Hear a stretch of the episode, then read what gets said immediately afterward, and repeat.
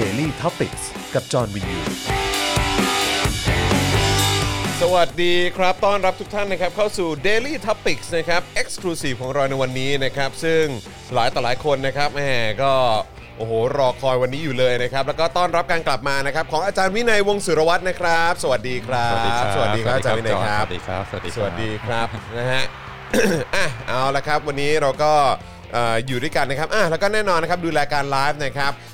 แล้วก็ร่วมจัดรายการเรานะครับ อาจารย์แบงค์นะครับ มองบนถอนในใจไปพลางๆนะครับ ครับสวัสดีครับ สวัสดีนะครับ นี่ก็คืออาจารย์แบงค์ของเราครับ ไตไตเติ้ลจะยาวหน่อยฮะ เออครับผมนะฮะอะเดี๋ยวตอนนี้ผมพยายามจะเอ่อตั้งห้องใน Space อยู่เหมือนกันนะครับนะฮะเดี๋ยวเดี๋ยวลองดูนะครับว่าจะทำได้หรือเปล่า แต่ว่าตอนนี้ที่แน่ ๆ เลยก็คือใน Clubhouse เนี่ยมีแล้วนะครับปึ๊บได้ไหม อ่าได้ละอ่าโอเคหลากหลายช่องโอ้ทางดีมากใจจังเลยนะครับนะฮะก็คือพยายามจะเซตอยู่นานครับอึ๊บเดี๋ยวเปิดไมค์ก่อนแป๊บอ่าโอเคไมค์มาแล้วนะครับนะฮะอ่าโอเคนะครับก็ใครมาแล้วนะครับก็ขอความกรุณาด้วยนะครับ กดไลค์กดแชร์กันด้วยนะครับ คุณลุคนะฮะบอกว่าวันนี้เสื้อหวานเนอะอาจารย์อ๋อ ขอบคุณครับ แฟนเลือกให้นะครับ บอกว่าอ๋อ สีขาวไม่ได้ สีดำไม่ได้ คือวันต่างๆนี่มันจะมีสีที่ไม่ได้อ๋อสีมงคลนะฮะอ่าแล้วก็แล้วแต่เออว่าดาวจะเคลื่อนตัวไปอยู่ตรงไหนเออสีไหนไม่ดีอะไรอย่างเงี้ยเชื่อไหม อ่าเชื่อสิครับแหม ไม่เชื่อจะมาในสีชมพูหวานแหววแล้วครัผบมเนี่ย เชื่อว่านางน่าจะฟังอยู่นะฮะ เออ นะครับ สวัสดีคุณสิงหชาติด้วยนะครับ คุณโบวี่ สวัสดีครับ คุณเนเน่ สวัสดีครับ คุณเนเน่บอกว่าคุณจอไม่ได้ใส่แว่นคู่อาจารย์บ้างเหรอครับอ๋อวันนี้ไม่ได้ใส่เพราะว่าคือเราไม่ได้อ่านสคริปต์ไงก็คือคุยกับอาจารย์เลยนะครับนะฮะอะนะครับใครมาแล้วนะครับก็อย่าลืมกดไลค์กดแชร์กันด้วยนะครับมีคนบอกว่าพอผมใส่แว่นปุ๊บแล้วเหมือนเหมือนอาจารย์วินัยโอ้ดีมากอ่าดีมากครับผมอ่าแต่ว่าแว่นแว่นผมจะใหญ่กว่านิดนึงอาจารย์วินัยจะเป็นแนวแบบว่าเขาเรียกว่าอะไรแบบว่าเรียบเรียบๆชิวๆแบบว่าจะได้คมแว่นโคคู่มหน่อยอะไรแบบนี้เออของผมก็จะแบบใหญ่ๆหน่อยนะฮะอ่าแต่ว่าก็เอ่ออันนี้ก็ทางทางร้านส่งให้ก็ขอบคุณด้วยนะครับนะฮะเอิ่มคุณคุณพี่พี่บอกว่าขอบคุณที่เชื่อนะคะเออนะครับ มาทันมาทันคุณคูเลียสนะฮะโอ้โหครับผม คุณยุ้ยนะจ๊ะบอกว่าเชื่อแฟนอืมดีมากค่ะเออนะครับนะฮะ เชื่อเพื่อความอยู่รอดครับคุณเจพีบอกมานะครับอะใครมาแล้วนะครับก็อย่างที่บอกไปกดไลค์กดแชร์กันนะครับแล้วก็อย่าลืมสนับสนุนพวกเรานะครับผ่านทางบัญชีกสิกรไทยได้นี่เลย ยอดเยี่ยมนี่นะฮะเติมพลังเข้ามานะครับทางบัญชีกสิกรไทยนะครับ0698975539 หรือสแกน QR Code ก็ได้นะครับช่วยกันเติมพลังชีวิตให้กับพวกเราหน่อยนะครับและคุณยังสามารถสนับสนุนเราแบบรายเดือนได้นะครับผ่านทาง YouTube Membership นะครับกดปุ่มจอยหรือสมัครได้เลยนะครับข้างปุ่ม subscribe แล้วก็เข้าไปเลือกแพ็กเกจในการสนับสนุนกันได้นะครับแล้วก็อย่าลืมกดกระดิ่งแล้วก็สั่นระฆังไว้ด้วยนะครับจะได้เตือนทุกครั้งที่มีคลิปใหม่มาให้คุณได้ติดตามกันนะครับรวมถึง Facebook Supporter ด้วยนะครับกดปุ่ม Become a supporter ได้เลยที่หน้าแรกของแฟนเพจ Daily Topics นะครับหรือว่าใต้ไลฟ์นี้นะครับข้างกล่องคอมเมนต์ครับ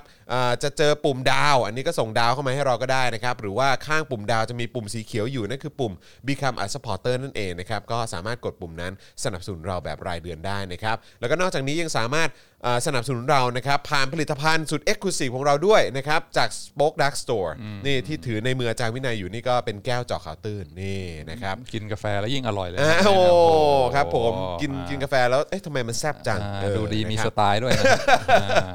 ดีครับช่วยกันขายของครับนะฮะแล้วก็นอกจากนี้นะครับก็ยังไปซื้อเสื้ออะไรต่างๆ ได้อีกเยอะแยะมากมาย และใครที่อยู่ต่างประเทศนะครับอยากจะสนับสนุนพวกเรานะครับก็เติมพลังให้กับพวกเราได้ ผ่านทางเพย์เพลนั่นเองนะครับเดี๋ยวอาจารย์แบงค์จะแปะลิงก์ไว้ให้ในช่องคอมเมนต์นะครับนะฮะอะโอเคนะครับใครมาแล้วก็ทักทายเข้ามาได้นะครับ แล้วก็ย้ำอีกครั้งอย่าลืมกดไลค์แล้วก็กดแชร์กันด้วยนะครับนะฮะเดี๋ยวสักครู่หนึ่งเราดูคอมเมนต์กันหน่อยดีกว่า แต่ว่าวันนี้เราได้หัวข้อแล้วเมื่อวานคุณปาล์ม ก็ถามก่อนจบรายการเหมือนกันว่า เรารู้หรือเปล่าว่า วันนี้อาจารย์วินัยจะมาคุยเรื่องอะไร เออมีหัวข้อหรือยังไม่เคยรู้ผมก็บอกว่าผมไม่เคยรู้หรอกครับนะฮะอาจารย์วินัยชอบแบบว่านะครับชอบให้เราตื่นเต้นกันเสมอนะครับ แต่วันนี้ก็ก็ได้หัวข้อแล้วคืออาแต่ว่าก็ยังกว้างอยู่นะกว้างอยู่คุยกันเรื่องเงินเงินทองทองอ่าต้องมีเซอร์ไพรส์อ่าโอเคจะได้เห็นแบบว่า reaction สดๆของจอห์นเวลาถามอะไรที่แบบไม่เคยคิดมาก่อนเออไม่ให้เตรียมกันเลย เออนะฮะคุณพารดีนะฮะ ไอเลนบอกว่าสวัสดีค่ะแชร์แล้วนะคะอ่าโอ้ขอบคุณนะครับขอบคุณนะครับแต่ก่อนอื่นต้องขอชื่นชมกับสตูดิสตูดิสตูดิโอใหม่ก่อนนะครับรู้สึกว่าโอ้โอ้ครัโหบอ่าเก๋ดูสวยหรูนั่งสบายนะครับดีไหมแล้วก็ชิลไหมอ่าเออแสงเสริงนี่ทันสมัยมากอ่าครับครับผมก็แฟนๆก็เห็นกันนะครับว่าใช่ไหมครับเรามีการลงทุนครับมีการอ่าอ่าพัฒนาใช่ไหมทำอะไรต่ออะไรใหม่ เพราะฉะนั้นซัพพอร์ตที่ส่งมานี่ก็มีมีค่ากับเรามากค่าคกัรับบเรามากนะครับ ใช่ครับผมอ่า ถูกต้องครับนะฮะเหมือนกับที่คุณมีแรงเกโก้ก็มาเป็นเมมเบอร์ของเราต่อเนื่องครับอ่าอ่าขอบคุณนะครัมาบกนะครับนี่ครับนะฮะขอบคุณมากนะครับอ่าอืมนะคุณเอมิลี่ด้วยนะครับ สวัสดีนะครับ คุณ ใหม่หรือเปล่า บอกว่าแก้วสป็อกดาร์กใส่น้ำคลององอ่างแล้วดื่มได้ไหมครับอ่าโอ้โหครับผมถ้าเกิดสามารถเปลี่ยนน้ำจากคลององอ่างเป็นกาแฟได้อะไรแบบเนี้ยอันนี้ก็คือแทบจะเทียบเท่าลูกของพระเจ้าแล้วนะฮะอ่าออพระเยซูใช่ไหมพระเยซูเลยนะฮะอ่าเปลี่ยนเปลี่ยนน้ำเปล่าน้ำเป็นเป็นไวไวน์น์เออครับผมนี่นี่นี่เราจะมาถึงจุดนี้กันแล้วใช่ไหมฮะ คุณผู้ชม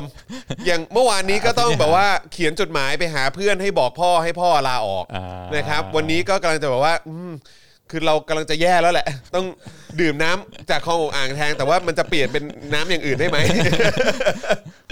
คือเนี่ยแหละครับคือคือสเตทของประเทศไทยปัจจุบันครับ เออ เออ อภินิหารเยอะนะครับ อย่างทำไมแก้วมันเนี่รัยนทดจังเอาเอามาใส่น้ำทะเลแล้วจะกลายเป็นจืดได้นะคืออะไรฮะ คือความเค็มยังสู้เราไม่ได้ เปลี่ยนเปลี่ยนน้ำทะเลเป็นน้ำจืดได้นะเออมีอภินิหาร คุณแบงค์บอกว่าจริงหรือเปล่าครับ ที่ไปเก็บเห็ดที่ลาวแล้วจับกักตัวฉีดวัคซีนให้อะเหมือนเหมือนว่าจะจริงเนาะสิบสี่เอวัอนแต่คือเหมือนเขาไม่ได้ตั้งใจ คือเขาเขาไม่ได้ตั้งใจให้โดนจับได้ใช่ไหมใช่ใช่เออคือเขาเผลอหลุดเข้าไปในเข ตแดนของประเทศลาวอ่าแต่เขาแต่เขาไม่โดนคุกแบบเหมือนคุณวีระสมความคิดกับสสประชาธิปัตย์ตอนนั้นเนอะที่ที่หลุดเข้าไปในเออกัมพูชาก็อาจจะสถานการณ์แตกต่างกันเอออันนี้นี่ฉีดยาให้ด้วย ฉีดไฟเซอร์ให้ด้วย โอ้โห สุดยอดไฟเซอร์กับจอห์นสันนะครับจอห์นสันจอห์นสันด้วยใช่ไหมฮะอืมครับผม แล้วแบบนี้ต้องกลับไปรับเข็มสองไหมทราบเป็นอาจจะเป็น booster เฉยๆ booster เฉยๆเข็มเดียวพอคืออยากรู้ว่า 6 7 คนนั้นที่โดนจับไปเนี่ยก็คือแบบว่า คือได้ฉีดไปสักเข็มแล้วหรือยังอะอยากรู้มากเลยเออนะครับ อืม คุณประกายมากบอกว่าอย่าไปเก็บเห็ดเลยค่ะ โธ่ก็เนี่ย ดูสิ เขียนจดหมายหาลูก บอกให้พ่อลาออก เปลี่ยนน้ำคลองอ่างเป็นน้ำอย่างอื่นได้ไหมนะครับ แล้วก็เออไม่ไหวแล้วกูอยากไปเก็บเห็ด เพราะกูหาวัคซีนไม่ได้ นี่คือประเทศไทยตอนนี้ฮะ เออนะครับรันทดจริง ๆ เลยนะครับอะโอเค ตอนนี้คุณผู้ชมเริ่มมากันเยอะแล้วนะครับ เดี๋ยวเราจะเข้า เราจะเข้าเนื้อหาของเรากันเลยดีกว่านะครับ เดี๋ยว ต้องถามอาจารย์ก่อนดีกว่านะครับ ว่าประเด็นที่เราจะคุยกันในวันนี้เนี่ยมันเกี่ยวข้องกับเรื่องเงินเงินทองทองแบบส่วนตัวหรือว่าคือแบบโดยรวมหรือว่าแบบในเรื่องของเศรษฐกิจโดยรวมของประเทศและโลกของเราครับอ่าเดี๋ยวขอเปิดเปิดเปิดมาอาจารย์วินัยนิดหนึ่งฮะเสียงหายไป อ่าได้ละได้ละอ่าโอเค อ่านี่ก็แรงจูงใจมาจากการอ่าดูสป็อกดาร์กนะครับอ้าวเหรอฮะอ่าเออก็เปิดไปดูรายการต่างๆ แล้วโหเจ๋งมากก่อนอื่นต้องขอชื่นชมก่อนครับเมื่อวานดูอ่าคลิปความรู้เรื่องเชกัวราอ๋อครับผมครับผมดูไปได้ 20 นาทีรู้สึกว่าโอ้โหเจ๋งมากเออเออๆแบบว่าเฮ้ยได้ผมได้ความรู้ได้ผมอะไร ผมแปลกใจมากนะ เพราะมีคนทักมาหลายคนบอกว่า เฮ้ย ตอนนี้เขาเขาชอบกันเยอะอ่าผมก็เลยแบบอ๋อเหรอแค่แค่แค่แค่งงเฉยๆเพราะเราก็ทำอย่างนี้อยู่สม่ำเสมอหรือหรือว่ามันเกี่ยวกับ เกี่ยวกับตัวบุคคลก็ไม่รู้ผมไม่แน่ใจ แล้วก็เห็นรูปเนี้เห็นมาตลอดใช่ไหมครับหลังหลังรถเวลาใช่เวลานั่งรถรถบรรทุกอะไรหลังเงี้ยรถบรรทุกก็เห็นเออตลอด แล้วก็โอ้โหมีทั้งเรื่องประวัติศาสตร์ มีทั้งเรื่องเศรษฐศาสตร์ มีครับทั้งเรื่องการเมืองครับอะไรต่ออะไรก็เลยโหชอบมาก ดูไปครึ่งเดียวนะอ่าอ่ายี่สิบนาทีแต่ว่ารู้สึกว่าเจ๋งมากอืม แล้วก็อ่าที่ที่สอนอยู่วิที่วิทยาลัยเนี่ยส่วนใหญ่สอนภาษาอังกฤษครับก็เลยเสียดาย ถ้าเกิดว่าสอนเป็นภาษาไทยนี่จะต้องใช้พวกคลิปความรู้นี่แน่นอนอืมเป็นครับผมเป็นเนื้อหาในการสอนว่าฮะเออนะครับการเมืองระหว่างประเทศใช่ไหมเศรษฐกิจระหว่างประเทศ แล้วก็อ่าอ่า ประวัติศาสตร์อะไรพวกเนี้ยโหเจ๋งมากครับถ้าใครยังไม่ได้ไปดูรีบไปดูนะครับคลิปขอบนี้คุณครับอ่เจ๋งฝากมด้วยครับฝากด้วยครับนะก็ดูคลิปความรู้กันได้ แล้วก็ตอนนี้ที่ออกมาควบคู่กันก็จะมี The Business ด้วยอ่าที่ The จะพยายาม Business อใช่อนใช่แบบทุกๆวันเออใช่ใช่ใช่แล้วก็ประทับใจมาก The Business ที่อ่าเขาวที่แล้วดูเรื่อง อะไรนะอ่า DeFi อ่า DeFi DeFi เมื่อเมื่อ Decentralized Finance เมื่อ week week ที่เราก็คุยเรื่อง d e f i มีเรื่อง NFT อ่าใช่ไหมฮะมีเรื่องวัดเซาหลิน อ่าอ่า มีเรื่อง OnlyFans อะไรแบบเนี้ยนะฮะอ่าก็ใครสนใจก็ไปดูกันได้ เพราะว่าในโลกในโลกธุรกิจในโลก business อ่าใช่ไหมฮะก็มีอะไรน่าสนใจอ่าเยโอ้อะชอบมากชอบมากครับผม ได้ความรู้ทันสมัยมากครับแล้วขอบคุณก็ครับ แนะนำนะครับ ใครยังไม่ไปดูรีบไปกดดูแล้วก็แชร์ให้เพื่อนๆได้ดูกันเออออย่างทั่วถึงสำคัญมากคือช่วยแชร์ด้วยครับอ่ารายการเของ SpokeDark นี่คุณภาพทั้งโอ้นั้นขอบคุณมากครับคุณขอบภาพคุณครับล้วนๆนะครับอืมครับก็ดูอ่าอ่าดูอ่าคลิปเชไปครึ่งหนึ่งก็ครับชอบมากรู้สึกโอ้โหประวัติศาสตร์สนุกถูกต้องความรู้อะไรทั้งหลายอะ แต่ว่าดูดูมีมีขัดอยู่นิดนึงคือครับผม คืออะไรฮะคืออะไรตามฮะฟอร์มตามฟอร์มฮะก็ผมรู้แล้วแหละ ดู 20 นาทีแล้วก็มันต้องมีคำว่าแต่ตามมาครับผม ซึ่งมันก็มีแต่ตามมาจริงๆเมื่อกี้เห็นไหมได้ยินไหมแต่ว่าเออครับผมอ่าฮะมีมีมีขัดอยู่นิดนึงแต่ไม่แน่ครึ่งหลังอาจจะอ่าอ๋อนี่คือหมายความว่าคือ คือพอติดปุ๊บมาคุยกับจอนก่อนแล้วเดี๋ยวค่อยกลับไปดูต่อใช่อ๋อใช่ใช่โอ้โหใช่ครับผมใช่มันช่างประจวบเหมาะจริง ก็เชก็อย่างว่าเขาเป็นเอ่อเขาต่อต้านอืมต่อต้านอ่ารัฐบาลอเมริกาใช่ไหมครับที่บอผกมแล้วก็รู้สึกว่าอ่าทุนนิยมเนี่ยมันมันมีมันมีปัญหาคือพวกอ่าทุนใหญ่อเมริกาเนี่ยเข้าไปครอบครอบงำการเมืองในอ่าลาตินอเมริกาแล้วก็อ่าทำให้เกิดการดูดทรัพยากร มีการกระจายอ่าอ่าความเจริญไปถึงอ่าประชาชน แล้วก็พอเริ่มจะเป็นประชาธิปไตยต้องการที่จะมีผู้นำที่ กระจายรายได้ประชาชนเนี่ยก็ไปสนับสนุนทำให้เกิดเอ่อการเอ่อรัฐประหารแล้วก็ให้เกิดเผด็จการเพื่อเอื้อประโยชน์ต่อทุนใหญ่ในอเมริกาอะไรพวกเนี้ยครับซึ่งก็ก็เห็นด้วย คิดว่าใช่เป็นเป็นเป็นข้อข้อเสียอย่างหนึ่งแล้วก็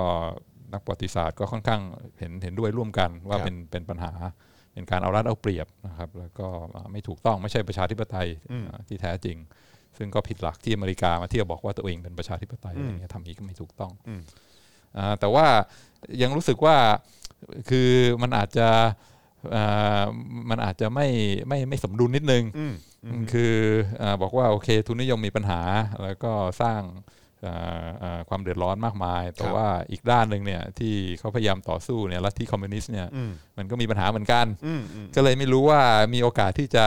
เอ่อไปน็อกทางฝ่ายคอมมิวนิสต์เหมือนกันบ้างหรือเปล่าว่าสร้างความเดือดร้อน สร้างความเจ็บปวด สร้างความล้มตายให้คนมากมายเอ่อเหมือนกันอ่าไม่ไม่ใช่ว่าเอ่อทุนนิยมเป็นผู้ร้ายแล้วก็เอ่อทางฝ่ายคอมมิวนิสต์เป็นฝ่ายดีอะไรเงี้ยซึ่งมันมันก็อาจจะ ต้องมีความสมดุลใช่ไหมว่า มันก็มีปัญหาทั้งสองฝ่าย แล้วก็ถ้าดูว่า อันนี้อันนี้คือหมายถึงข้างในคิวบาใช่ไหมฮะคอมมิวนิสต์โดยรวมอ๋ออ่าในสหภาพโซเวียตไม่แต่ว่าอ่แต่ว่าไอ้สิ่งที่เรานำเสนอก็คือจริง ๆ เราพูดถึงเหตุการณ์ที่มันเกิดขึ้นในคิวบา ก็เลยคิดว่าคือจริง ๆ ก็อาจจะไม่ได้แบบพูดถึงคอมมิวนิสต์โดยรวม หรือว่าทุนนิยมเอ่อทุนนิยมโดยรวมหรือเปล่าหรือว่าพูดถึงสถานการณ์ที่มันเกิดขึ้นภายในคิวบาหรือเปล่าที่ อะโอเค ด้วยความที่เรื่องของทุนนิยมเข้ามาเยอะอะไรอย่างเงี้ยแล้วก็คือเขาก็มีความเชื่อเรื่องคอมมิวนิสต์แบบนี้เขาก็เลยแบบลุกขึ้นมาต่อสู้กันในสิ่งที่ไม่เห็นด้วยกันในประเด็นนี้อย่างเงี้ยแต่ว่าก็คงคงไม่ได้แบบเขาเรียกอะไรนะแบบเออเขาเรียกอะไรอะเหมือนเหมารวมว่าอันนี้คือสิ่งที่เกิดขึ้นทั่วโลกทั้งหมดว่าทุนนิยมมันชั่วร้ายทั้งหมดอะไรเงี้ยแล้วก็คอมมิวนิสต์ดีทั้งหมดทั่วโลกอะไรเงี้ยจอนจอนคิดว่าอันนั้นคือสิ่งที่สิ่งที่ ในตัวรายการพยายามจะนำเสนอมากกว่าดีครับดีผม ดีดีใช่ ราะว่าการเอารัดเอาเปรียบอะไรทั้งหลายนี่มันก็มีต้นตอมาจากทุน ใช่เพราะก็คือแบบอย่างสมมุติว่าเราพูดว่าเราพูดว่าประเทศไทยอย่างเงี้ยเป็นประชาธิปไตยอย่างเงี้ยก็คือเวลาเรานำเสนอเราก็คงต้องนำเสนออยู่แล้วว่าเปล่านะมันมันก็ไม่ได้เป็นประชาธิปไตยนะมันไม่ได้เป็นประชาธิปไตยจริง ๆอะไรเงี้ยหรือว่าแบบว่าเออที่มีคนบอกว่าอ๋อนี่แบบประเทศไทยก็เป็นประชาธิปไตยแล้วเลยซึ่งแบบเราก็บอกว่าเอ้ยเปล่านะผมว่าเราไม่ได้มองเราไม่ได้มองว่าประเทศไทยณเวลานี้มันเป็นประชาธิปไตยจริงๆอะไรเงี้ยเออซึ่งก็แบบว่าคือคิดว่าคือเป็นการพูดถึงแบบ พูดถึงแบบสถานการณ์ในประเทศนั้นๆณเวลานั้นๆ หรือเปล่าอะไรเงี้ยเออคิดว่าน่าคิดว่าอันนั้นน่าจะเป็นสิ่งที่เราพยายามจะนำเสนออใช่ใช่ใช่แต่ก็ใช่ไหมเวลาเราเล่าประวัติศาสตร์นี่มันก็เหมือนก็คือเหมือนเหมือนอ่ามันก็เหมือนการเล่านิทานอย่างหนึ่งใช่ไหมซึ่งก็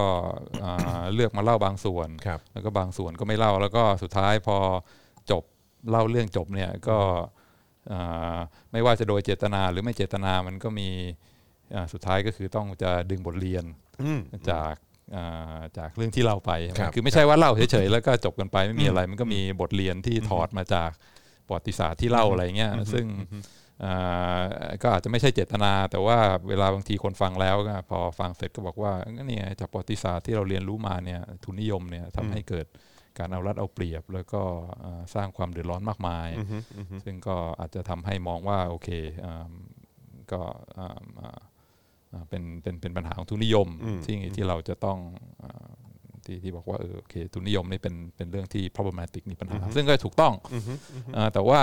อีกด้านหนึ่งก็คือว่าถ้าไม่เอาทุนนิยมจะเอาอะไรอ่าใช่ไหมก็คือมันก็มีมันก็เป็นสเปกตรัมใช่ไหมทุนนิยมสุดโต่งหรือว่าทุนนิยมน้อยลงสังคมนิยมมากขึ้นครับจนไปถึงอ่าถ้าจะไปสุดอีกฝั่งหนึ่งเลยก็คืออ่าเป็นอ่า เป็นคอมมิวนิสต์อืมซึ่งคือไม่มีไม่มี private property ครับอ่าผมทุกอย่างเป็นของส่วนรวมหมด แล้วก็อ่าอ่าถือว่าสังคมเป็นใหญ่ไม่มีการอ่าไม่มีนายทุนอะไรพวกเนี้ยซึ่งถ้าไปทางนั้นมันก็มันก็มีปัญหาเหมือนกันอ่าซึ่งก็สร้างความเดือดร้อนเจ็บปวดล้มตายอ่าอ่าความพินาศวอดวายอะไรมากมายเหมือนกันครับอ่าก็คือเพราะฉะนั้นถ้าถ้าอ่าถ้าเกิดสุดโต่งทั้งสองฝั่งมันก็มักมีปัญหาที่แย่อยู่แล้ว ใช่ใช่ครับผมใช่ใช่เพราะฉะนั้นมันก็อ่ามีปัญหาทั้งสองฝั่งอืม แล้วก็อ่าอ่าบทเรียนที่อ่าน่าจะถอดได้จากอ่าจากนิทานหรือว่าจากประวัติศาสตร์อ่าของเรื่องนี้ก็คือว่าอ่าถ้าไปสุดโต่งมากเกินไปทางหนึ่งก็ไม่ดีอืมถ้าเกิดไป hardcore สังคมนิยมสุดโต่งคอมมิวนิสต์เนี่ยมันก็สร้างความเดือดร้อนอืมแล้วก็ยากจนค้นแค้นมากมายเหมือนกัน ซึ่งก็มีประวัติศาสตร์เป็นกรณีศึกษาให้ให้ให้แสดงถึงมากมายเหมือนครักับนครับอือฮึก็เลยอ่า แต่ว่าเดี๋ยวจะกลับไปดูต่ออีกขึ้นเอาละครับ เดี๋ยวต้องดูนะครับเดี๋ยวต้องดูนะครับว่า หลังจากดูเสร็จแล้วเดี๋ยวอาจารย์วินัยจะรีวิวว่าอย่างไร เออครับผมก็ไม่ไม่ค่อยโปรอืมไม่ค่อยโปรอ่าไปทางอ่าสังคมนิยมสุดโต่งเหมือนกัน คิดว่าก็ก็มีปัญหามากเหมือนกันครับอือฮึแต่บางทีอ่าคนเราอยู่ในอ่าระบบเศรษฐกิจแบบสังอ่าแบบทุนนิยม แล้วก็รู้สึกว่าเฮ้ยมันปัญหาเยอะเหลือเกิน แล้วก็ต้องการจะอ่า ผลักไปทางอ่าให้เกิดความสังคมนิยมมากขึ้น ซึ่งอ่าสังคมนิยมก็มีข้อดีเหมือนกัน แต่ว่าถ้าผลักไปมากเกินไปบางทีเราก็ลืมที่จะดูว่าอ่าความอ่ากินดีอยู่ดีอะไรทั้งหลายที่เศรษฐกิจเติบโตอ่าคนเราอ่าหลุดพ้นจากความยากจนขึ้นมาเป็นอ่ามี middle class อะไรต่ออะไรทั้งหลายได้เนี่ยอ่าส่วนสำคัญองค์ประกอบสำคัญอย่างหนึ่งก็คือระบบเศรษฐกิจแบบตลาดอ่าก็คือระบบทุนนิยมเนี่ยก็ช่วยอ่าอ่าอ่าอ่า ยก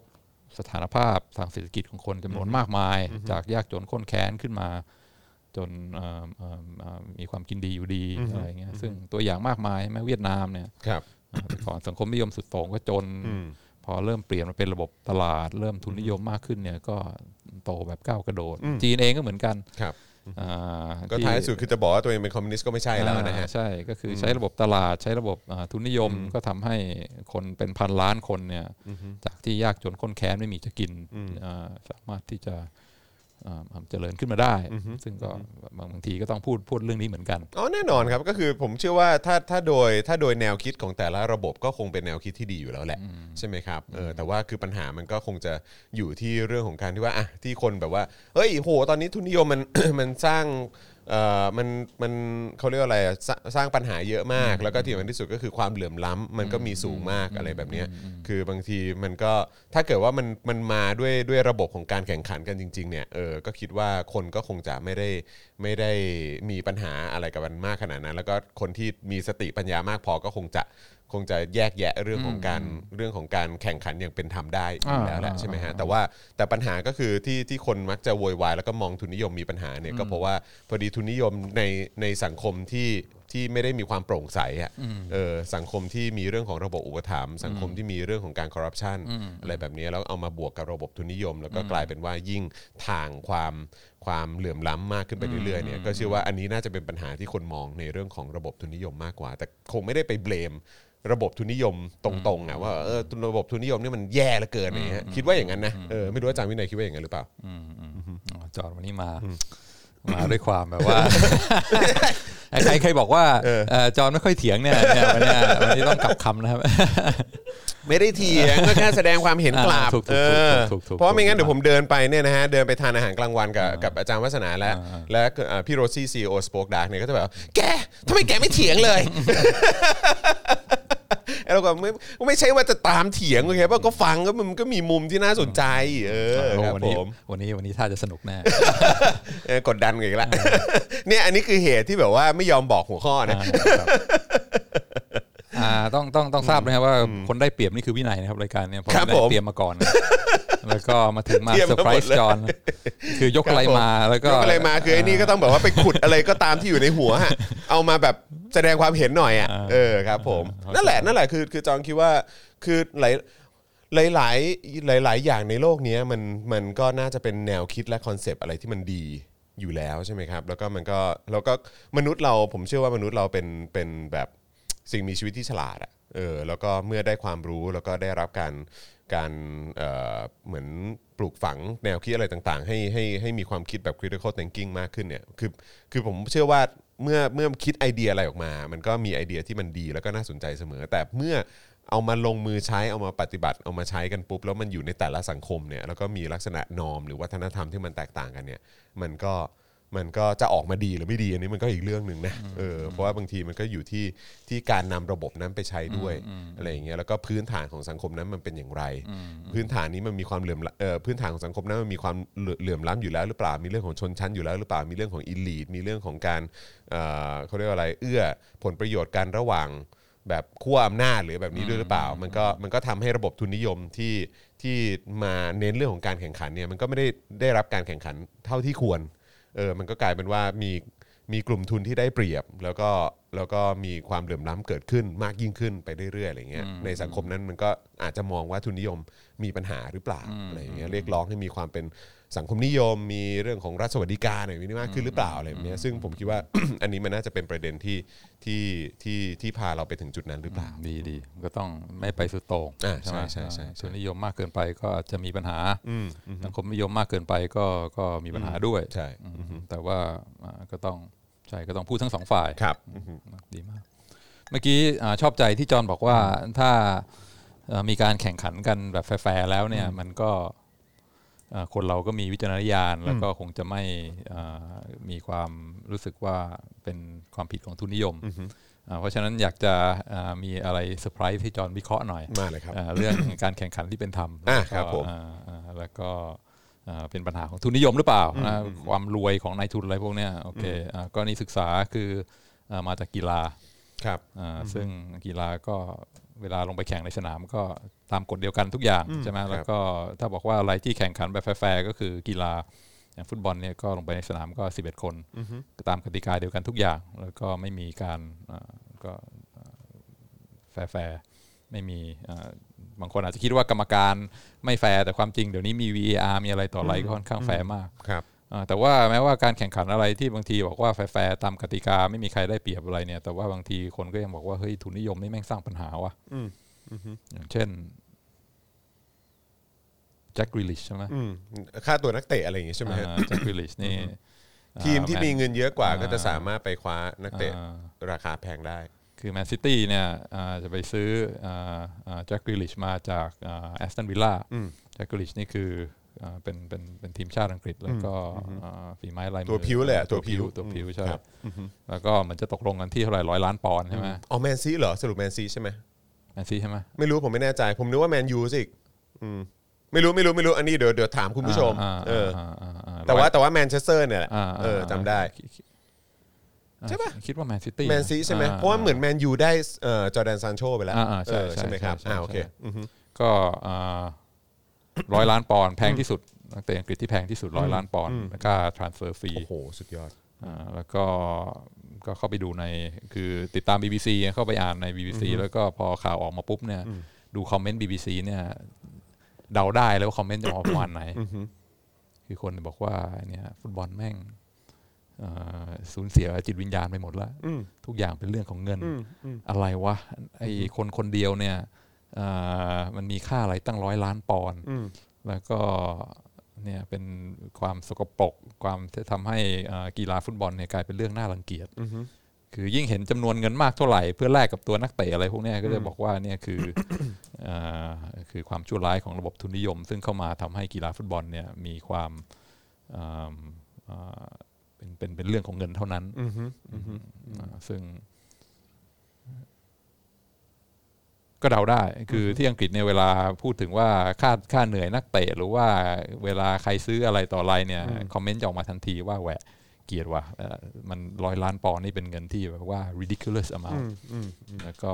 อ่าทุนนิยมเข้ามาทำให้กีฬาฟุตบอลสูญเสียจิตวิญญาณไปแล้วอืมอืมซึ่งก็เลยคิดว่า เออ ไอการที่แมนซิตี้ควักเงินจ่ายให้แอสตันวิลล่าร้อยล้านปอนด์เพื่อนักเตะหนึ่งคนเนี่ยอ่ามันเป็นปัญหาของทุนนิยมหรือเปล่า คือปัญหามันคืออะไร ที่ทีมฟุตบอลทีมหนึ่งเนี่ยอ่าจะควักเงินจ่ายร้อยล้านปอนด์ให้ทีมฟุตบอลอีกทีมหนึ่งก็ทำให้แมนซิตี้จนลงร้อยล้านปอนด์แต่ว่าแอสตัน Aston วิลล่า Villa ก็เกณรวยฑ์ขึ้นมาร้อยล้านปอนด์ไม่ใช่เหรอแล้วก็นักเตะก็ย้ายจากทีมหนึ่งมาเล่นให้อีกทีมหนึ่ง สุดท้ายในสนามอ่าทุกทีมก็มีผู้เล่น 11 คนเหมือนกัน แล้วก็เล่นตามกติกาเดียวกัน แล้วทำไมการที่อ่าจ่ายเงินร้อยล้านปอนด์เพื่อ transfer นักเตะนี่อ่าใครเดือดร้อน แล้วก็มันสร้างปัญหาให้กีฬาฟุตบอลยังไงอืมอืมอืมในแต่ว่าในความเห็นของจอห์นในความเห็นของจอห์นก็คือว่าคือถ้าถ้าในประเด็นนี้คงคงไม่ได้เหมือนกับระบบทุแบบเขาเรียกว่าอะไร คือการที่เราเอาระบบทุนนิยมไปเทียบกับเรื่องของปากท้องของประชาชนหรือเปล่า หรือคนข้างในสังคมอะ เออคือแบบว่าคือคือมันก็แล้วแต่ประเด็นด้วยหรือเปล่าคือหมายความว่าเออถ้าทุนนิยมมันเป็นการสร้างความเหลื่อมล้ำในเรื่องของปากท้องของคนในในสังคมอะเออคืออันนั้นอันนั้นจอห์นก็ว่าเออมันก็มันก็อาจจะมีพอยต์มันก็มันก็เป็นสิ่งที่เราต้องให้ความสนใจมากๆอะไรเงี้ยแต่ว่าในขณะเดียวกันอันนี้มันก็คือเป็นการแข่งขันในในพรีเมียร์ลีกในเขาเรียกว่าอะไรการการที่การที่เราตั้งกฎกติกาว่าเออโอเค การที่คุณจะแข่ง ในลีกนี้เนี่ยที่มีตอนนี้เท่าไหร่ 18 หรือ 20 ทีมผมไม่แน่ใจ 20 20 ใช่ไหมเออก็คือการที่คุณจะมาอยู่ใน 20 ทีมนี้ได้ มันก็จะมีขั้นตอนมีกติกาอะไรแบบนี้ แล้วคือคุณต้องทำ performance ได้แบบนี้แบบนี้แบบนี้ แล้วก็คือมันก็จะมีการพัฒนาต่อไปเรื่อยๆเออก็คือหมายความว่า ทีมยิ่งมีเม็ดเงินลงทุนมากเท่าไหร่ แต่ว่าอย่างไรก็ตามคือคุณเข้ามาอยู่ในพรีเมียร์ลีกได้ คุณก็ได้ค่าสปอนเซอร์โฆษณาใช่ไหมค่าถ่ายทอดพรีเมียร์ลีก ค่า merchandise สินค้าอะไรแบบนี้ แล้วถ้าขายนักเตะก็อาจจะได้โบนัสนู่นนนนี่เพิ่มอะไรแบบนี้คือแบบว่าคือคือมันมันมันก็มี มันก็มีการ support ตรง part นี้ด้วยเหมือนกันแล้วคือมันก็มีเหมือนคล้ายๆเป็นขั้นต่ำว่าคุณต้องทำได้เท่าไหร่คุณถึงจะได้อยู่รอดอยู่ต่อไปในพรีเมียร์ลีกอะไรแบบนี้แล้วก็คือตกชั้นใช่ก็คือ 20 ทีมมันก็ต้องแข่งขันกันคืออคือจะให้จะให้แบบว่าเป็นที่ 1 ทั้งหมด 20 ทีมมันก็คงเป็นไปไม่ได้ใช่ไหมก็เลยคิดว่าเออแบบมันอาจจะต้องอาจจะไม่รู้ว่าแฟนบอลอังกฤษอาจจะมองคนละประเด็นหรือเปล่าอะไรอย่างเงี้ยแล้วก็อาจจะบอกว่าเออเนี่ยดูสิแบบนี้ทุนนิยมมันก็เป็นสิ่งที่สกปรกแล้วก็ทำความ ทำความเสียหายให้กับความงดงามของฟุตบอลอะไรแบบเนี้ยเออก็ก็เลยกำลังคิดว่าอืมมันมันก็เป็นส่วนหนึ่งของการแข่งขันหรือเปล่าเออมันเป็นส่วนหนึ่งของการแข่งขันหรือเปล่า แต่ว่าเออถ้าเกิดว่าไอ้การซื้อนักเตะแล้วมันทำให้เงินในกระเป๋าของประชาชนมันหายไปอะไรอย่างเงี้ยผมว่าอันเนี้ยก็ก็ก็น่าเป็นห่วง แต่มันไม่ได้เกิดขึ้นอย่างนั้นไงมันก็เป็นเงินของนักลงทุนของแมนซิตี้อะที่เขาได้มา แต่ว่าเออไอ้การที่เขาได้มา จากเงินของเขาในประเทศของเขามันเป็นเรื่องของความเหลื่อมล้ำหรือเปล่า ของตัวเจ้าของนะคือตัวเจ้าชายแล้วนั่นแหละเออคือแบบว่ามันเป็นเรื่องของความเหลื่อมล้ำหรือเปล่า อันนั้นน่ะก็อาจจะเงินน้ำมันเป็ใช่ไหมเข้าใช่มามันก็จะลงทุนอ่ามันก็อาจจะเป็นอีก part หนึ่งก็ได้ที่เราต้องมาถกเถียงกันว่าเออแบบแบบนั้นอะมันมันแฟร์หรือเปล่ามันเป็นทุนนิยมที่ที่ที่แฟร์หรือเปล่าเออคือเขาได้มาเพราะความเป็นเพราะการแข่งขันจริง ๆ หรือว่าเขาได้มาเพราะด้วยความเป็น royal family หรืออะไรแบบเนี้ยเข้าใจปะเออคือมันก็ แปลว่าอันนั้นก็คงเป็นอีกประเด็นหนึ่งที่จะต้องมาถกเถียงกัน แต่โดยหลักการไม่มีปัญหา ถ้าทีมสโมสรฟุตบอลจะใช้เงินแบบว่าร้อยล้านปอนด์มาอ่าซื้อขายนักเตะกันก็เป็นเรื่องที่ไม่ไม่ได้ผิดหลักการอะไร ก็ผมเชื่อว่าก็เขาก็คงจะมีการถกเถียงกันนะเออก็คือหมายความว่าคือในพรีเมียร์ลีกเองฟีฟ่าเองแบบยูฟ่าอะไรแบบนี้ก็คงจะต้องมีการเออก็มีกฎเออใช่ไหมมีกฎอ่าอะไรแบบนี้ financial อ่า fair fair play play ใช่อ่าซึ่งใครมีปัญหาอะไรอะก็โดนลงโทษกันไป ปีนี้ห้ามซื้อนักเตะอะไรแบบเนี้ยก็ก็มีกันไป ใครจะมองว่าแฟร์หรือไม่แฟร์นั่นก็อาจจะเป็นอีกประเด็นหนึ่งอะไรเงี้ยอืมอืมไม่รู้อาจารย์วินัยคิดว่ายังไงอืมสำหรับผมผมมองอย่างนั้นอืมก็คิดว่าถ้าการแข่งขันอ่าแบบแฟร์ๆนี่ก็ไม่มีอะไรที่มันอ่าแฟร์กว่ากีฬาแล้วเพราะว่าอ่ากติกาชัดเจน แล้วก็ทุกคนก็แข่งกัน แล้วก็ที่อ่าสโมสรที่มีเงินเยอะอ่า ซื้อมากๆ ก็ไม่ได้แปลว่าจะชนะทุกรายใช่ไหมใช่ใช่แต่ว่าก็หลายครั้งก็เห็นว่าทีมทีมมูลค่าหลายร้อยล้านเนี่ยก็ยังแพ้ทีมแบบมูลค่าแบบที่อ่าถูกกว่าเยอะอะไรก็มีเหมือนกันแมนแมนซิตี้นี่ก็ถึงแม้ว่าจะร่ำรวยก็ต้องสู้อ่าแล้วก็ไม่ใช่ชนะทุกอย่างมีผิดหวังมีพลาดอะไรตลอด แล้วก็ทีมเล็ก ๆ บางครั้งก็มาเซอร์ไพรส์อะไรได้เหมือนกัน เพราะฉะนั้นซึ่งถ้า ซึ่งความน่าสนใจก็คือว่าเออพอดีมันเล่นอยู่บนกติกาเดียวกันนี่แต่ว่าถ้าเป็น part อื่นในสังคมอย่างสมมติในเรื่องของการทำธุรกิจอย่างเงี้ยอะอย่างอย่างในบางประเทศที่แบบว่าเออแบบอะคุณต้องมีทุนเยอะเท่านั้นคุณถึงจะสามารถขายเครื่องดื่มแอลกอฮอล์ ในปริมาณเยอะได้เข้าใจไหมแต่คือแบบว่าแต่แต่บางประเทศแต่แต่ในประเทศนั้นก็คือแบบว่าอะถ้าคนไม่มีทุนล่ะทำยังไงใช่ไหมฮะก็กลายเป็นว่าอ้าวอันนี้คือความเป็นเป็นกติกาเดียวกันหรือเปล่าหรือว่าเออมันเป็นมันเป็นสิ่งที่แฟร์จริงหรือเปล่า มันไม่ได้แข่งขันกันบนกติกาเดียวกันหรือเปล่าอะไรอย่างเนี้ยกลายเป็นว่าอีกอีกเอ่อกลุ่มในเอ่อกลุ่มทุนหนึ่งก็จะได้เปรียบแล้วก็ในกลุ่มของคนที่ตัวเล็กกว่าที่มีเงินน้อยกว่า ก็ไม่สามารถจะแข่งขันได้ก็ คิดว่าคิดว่ามันน่าจะมีความแตกต่างตรงนั้น พอดีพอดีว่ากีฬาเนี่ยมันแข่งบนกติกาเดียวกัน แล้วก็ใช้มาตรฐานเดียวกัน แล้วก็ใช้วาก็ใช้แบบเดียวกันเอ่อ VAR เหมือนกันอะไรแบบเนี้ยลูกบอลกลมๆเหมือนกัน มีกรรมการคนเดียวเหมือนกันอะไรแบบเนี้ยเออคิดว่าอันนั้นคงเป็นกติกาที่ที่ได้รับการยอมรับและ และมีคนมองอยู่ทั่วโลกในการแข่งขันครั้งหนึ่งเนี่ยก็มีคนดูเป็น 10 ล้านร้อยล้านคนเหมือนกันอะไรอย่างเงี้ยเพราะฉะนั้นก็คือมันก็น่าจะมีความแตกต่างกันตรงจุดนั้นหรือเปล่า อ่าดีมากดีมากเห็นด้วย เราไม่ควรจะไปโฟกัสในเรื่องของว่าอ่าใครรวยใครมีเงินมาก ใครใช้เงินยังไงใช่ไหมควรจะโฟกัสในเรื่องของการสร้างกติกาให้แฟร์แล้วก็สามารถแข่งขันกันได้โดยที่เอ่อไม่ไม่มีใครได้เปรียบ ไม่มีใครเสียเปรียบมากเกินไป แต่ว่าสุดท้ายใครจะชนะใครจะแพ้ ใครจะใช้อ่ากลยุทธ์อะไรในการแข่งขันก็เป็นเรื่องของเขาใช่ไหมแต่ต้องอ่า พยายามไม่ใช่ว่าให้อ่าฝ่ายอ่าฝ่ายทุนเนี่ยที่คนที่มีทุนจำนวนมากเนี่ยได้เปรียบมากจนเกินเหตุแต่ว่าหลังจากนั้นพอกติกามันแฟร์แล้วเนี่ยก็อ่าอ่าถ้าเกิดเกิดบางคนบางครั้งชนะ บางคนบางครั้งแพ้อะไรเงี้ยก็ไม่ใช่เรื่องที่จะต้องมาว่าอ่าบอกว่าอ่าต้องต้องทำให้ชนะเท่ากัน 50 50 เสมอไป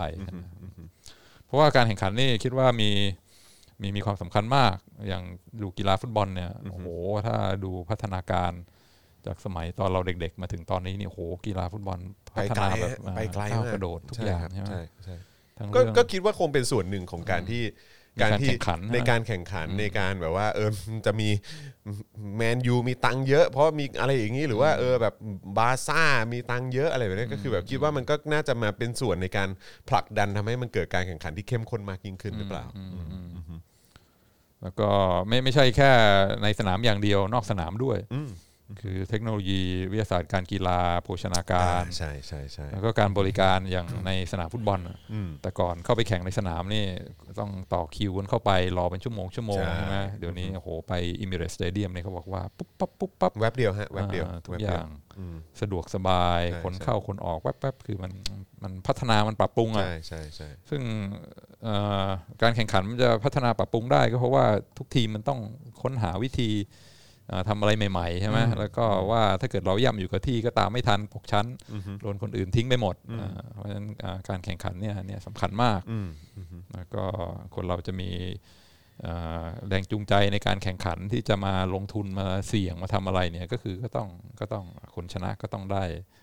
อ่าได้ได้รางวัลใช่ไหมคนที่อ่าอาจจะอ่าไม่ประสบความสำเร็จก็ก็ต้องตกชั้นไปอะไรเงี้ยซึ่งก็ก็เป็นคล้าย ๆ กับระบบเศรษฐกิจ ซึ่งก็ต้องใช่ไหมมีมี incentive มีแรงจูงใจใช่ไหมคนที่จะลงทุนจะเสี่ยงทำอะไรที่มันอ่าอ่าอ่าอ่าอ่าอาจจะอาจจะดีก็ได้ อาจจะไม่ดีก็ได้อะไรเงี้ยก็ก็ถ้าเกิดเขาอ่าลงทุนทำงานหนักก็ต้องได้ได้รางวัลใช่ไหมเพราะฉะนั้นการที่เขารวยขึ้นมาอ่าประสบความสำเร็จทางด้านการเงินก็ไม่ใช่อะไรที่จะต้องมาบอกว่าเกิดจากความเอารัดเอาเปรียบ หรือว่าความความไม่ไม่เท่าเทียมในสังคมอะไรเงี้ย ก็ก็เห็นว่าเป็นเป็นเป็นประเด็นหนึ่งที่บางทีอ่าสื่ออ่าไม่ค่อยพูดเท่าไหร่อ่าคือจะถ้าการที่แบบไป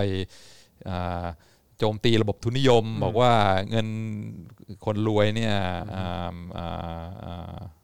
ใช้เงินสุรุ่ยสุร่าย แล้วก็สร้างความไม่เป็นธรรมอะไรทั้งหลายนะโหการ การไปฟาดพวกเนี้ยง่าย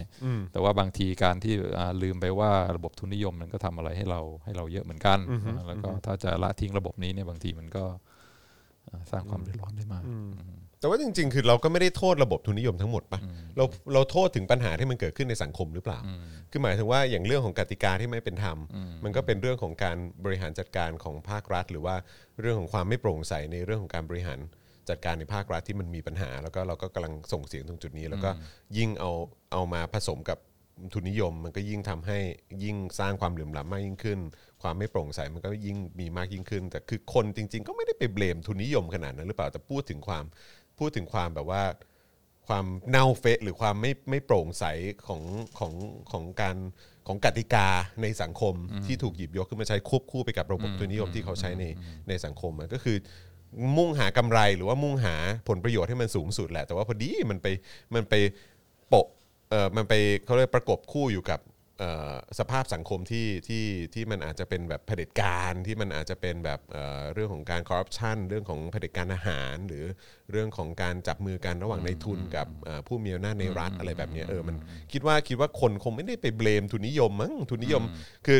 คือไม่รู้ว่าอาจารย์วินัยกำลังบอกหรือเปล่าว่าเออเหมือนแบบทุนทุนนิยมเป็นเหยื่อนะเออที่ถูกแบบว่าถูกบางครั้งถูกบางครั้งปรักปรำว่าเออแบบอ่าเป็นผู้ร้ายอะไรอย่างเงี้ยเออแต่ว่าอ่าคิดว่าคิดว่าคนส่วนใหญ่ก็น่าจะรู้อยู่แล้วว่าเออแบบเฮ้ยจริง ๆ ทุนนิยมกับกับเอ่อเอ่อสังคมนิยมมันก็เป็นระบบที่ที่ที่อยู่ที่ว่าแต่ละประเทศหรือแต่ละสังคมจะหยิบยกขึ้นมาใช้หรือเปล่า แต่คราวนี้สิ่งที่เป็นปัจจัยที่มันจะต้องควบคู่กันไปก็คือเรื่องของการ การขับเคลื่อนของสังคมอะเออสังคมมันจะเดินหน้าไปได้ มันก็ต้องมีเรื่องของการปกครอง จะปกครองกันด้วยแบบประชาธิปไตย หรือปกครองกันด้วยเผด็จการเออปกครองกันด้วยความโปร่งใส ปกครองกันด้วยการที่สามารถถกเถียง สามารถสามารถแข่งขันกันได้อย่างเป็นธรรมเนี่ยเอออันนี้มันก็คงเป็นอีกเรื่องหนึ่งแต่ว่าถ้าเกิดว่ามันดันอยู่ในสังคมที่ที่มันมีความเหลื่อมล้ำมีความไม่โปร่งใส มีการใช้อำนาจแบบไม่ไม่เป็นธรรมจับมือกับความเป็นระบบทุนนิยมเนี่ยมันก็ย่อมสร้างความเสียหาย คิดว่าคิดว่าสื่อ น่าจะน่าจะน่าจะวิพากษ์วิจารณ์ในประเด็นนี้ คืออันอันอันนี้จองคิดว่ามันน่าจะเป็นมุมที่ที่อย่างเอ่ออย่างเวลาจอห์นทำคลิป หรือเวลาเราพูดอะเราเราน่าจะพูดกันในประเด็นนี้กันมากกว่าหรือเปล่าอะไรแบบเนี้ยซึ่งก็มีเหมือนกันในระบบคอมมิวนิสต์ก็อ่าอ่าพรรคการเมืองแล้วก็เผด็จการก็ไปอ่าเอาครอบระบบอ่าคอมมิวนิสต์มา อ่าใช่แล้วก็บอกว่าเป็นคอมมิวนิสต์ สร้างความอ่า สร้างอำนาจที่ตัวเองใช่ไหมแล้วก็ใช้ ideology ในการที่จะอ่าเข้ามาอ่าผลักดันนโยบายอะไร ซึ่งสร้างความชิบหายคนตายเป็นล้าน อย่างอ่าต้องคุยกับอาจารย์วัฒนาเรื่องอาระบบอ่าสสมัยเหมาใช่ไหมอ่าที่จะบอกว่ามีมีการปฏิวัติวัฒนธรรมอะไรแบบนี้ด้วย ก็มีเหมือนกันอืมคือสังคมนิยมคอมมิวนิสต์แล้วก็มีอ่า คนที่เอาเอาเอาเอาอุดมการณ์แบบนี้มาใช้ แล้วก็เพื่อประโยชน์ของตัวเองและพรรคพวก แล้วก็สร้างความชิบหายเสียหายล้มตายมากมายของคนก็ก็มีเหมือนกัน ซึ่งซึ่งของจีนก็ก็น่าจะเป็นเป็นประเด็นที่น่าสนใจนะฮะแล้วก็เป็นตัวอย่างที่น่าสนใจมากคือสมัยเหมาเนี่ยที่มีการปะเอ่อปฏิวัติวัฒนธรรมอะไรต่างๆก็คนตายเป็นล้านเหมือนกัน แล้วก็สร้างความแร้นแค้นอะไรต่างๆ ที่อยู่บน อยู่บนการแปะป้ายว่าเป็นคอมมิวนิสต์อะคอมมิวนิสต์ เออแล้วในขณะเดียวกันคือจนทุกวันนี้ลากมาตั้งแต่สมัยเติ้งเสี่ยวผิงมาจนถึงสีจิ้นผิงเนี่ยก็คือว่าโอเค ก็ยังแปะป้ายว่าเป็นพรรคคอมมิวนิสต์แหละ แต่ว่ามันก็เป็นระบบทุนนิยมจ๋าเลยแหละเออทุนนิยมแบบจนแบบแบบที่อาจารย์วัฒนาบอกก็คือว่าเหมาเจ๋อตุงเห็นจีนเป็นอยู่ทุกวันนี้คงล้มตึงแบบอกแตกตายอะไรแบบเนี้ยเออเพราะมันไม่ได้เป็นอย่างที่กูว่าไม่นี่หว่าอะไรเงี้ยเออ billionaire ใช่ใช่เกิดขึ้นทุกกี่นาทีใช่นะใช่แต่ว่าก็อย่างที่บอกไปก็คือว่าเออมันก็ มันก็คงเห็นได้ชัดว่าเออตอนเป็นคอมมิวนิสต์เป็นอย่างไร ตอนเป็นทุนนิยมเป็นอย่างไร แต่ว่าอยู่บนพื้นฐานของการแบบการเป็นอำนาจนิยมเออแล้วแล้วมันสร้างสร้างปัญหาอะไรบ้างดีมากดีครับมากอ่าเพราะฉะนั้นก็คือถ้าจะจะโจมตีจะฟาดนี่ก็คือการแข่งขันที่ไม่เป็นธรรมแล้วก็กติกาซึ่งไม่แฟร์ต่อคนอ่าตัวเล็กตัวน้อย แต่ไม่ใช่ว่าเป็นอ่าปัญหาของอ่าอ่าเรื่อง เรื่องเรื่องการแข่งขัน หรือว่าเรื่องเรื่องระบบทุนนิยมในตัวมันเอง เป็นเรื่องกติกาที่ไม่เป็นธรรมโอเคอายอดมากครับอ่าผมรู้สึกว่าวันนี้นี่มี pushback จากค่อนข้างเยอะ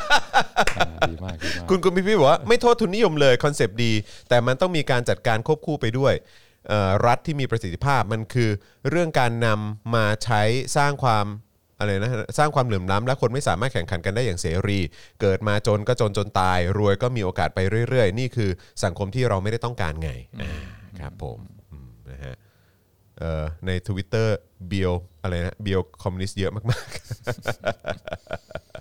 คอมมิวนิสต์แบบทุนนิยมที่มีประชาธิปไตยโอ้โห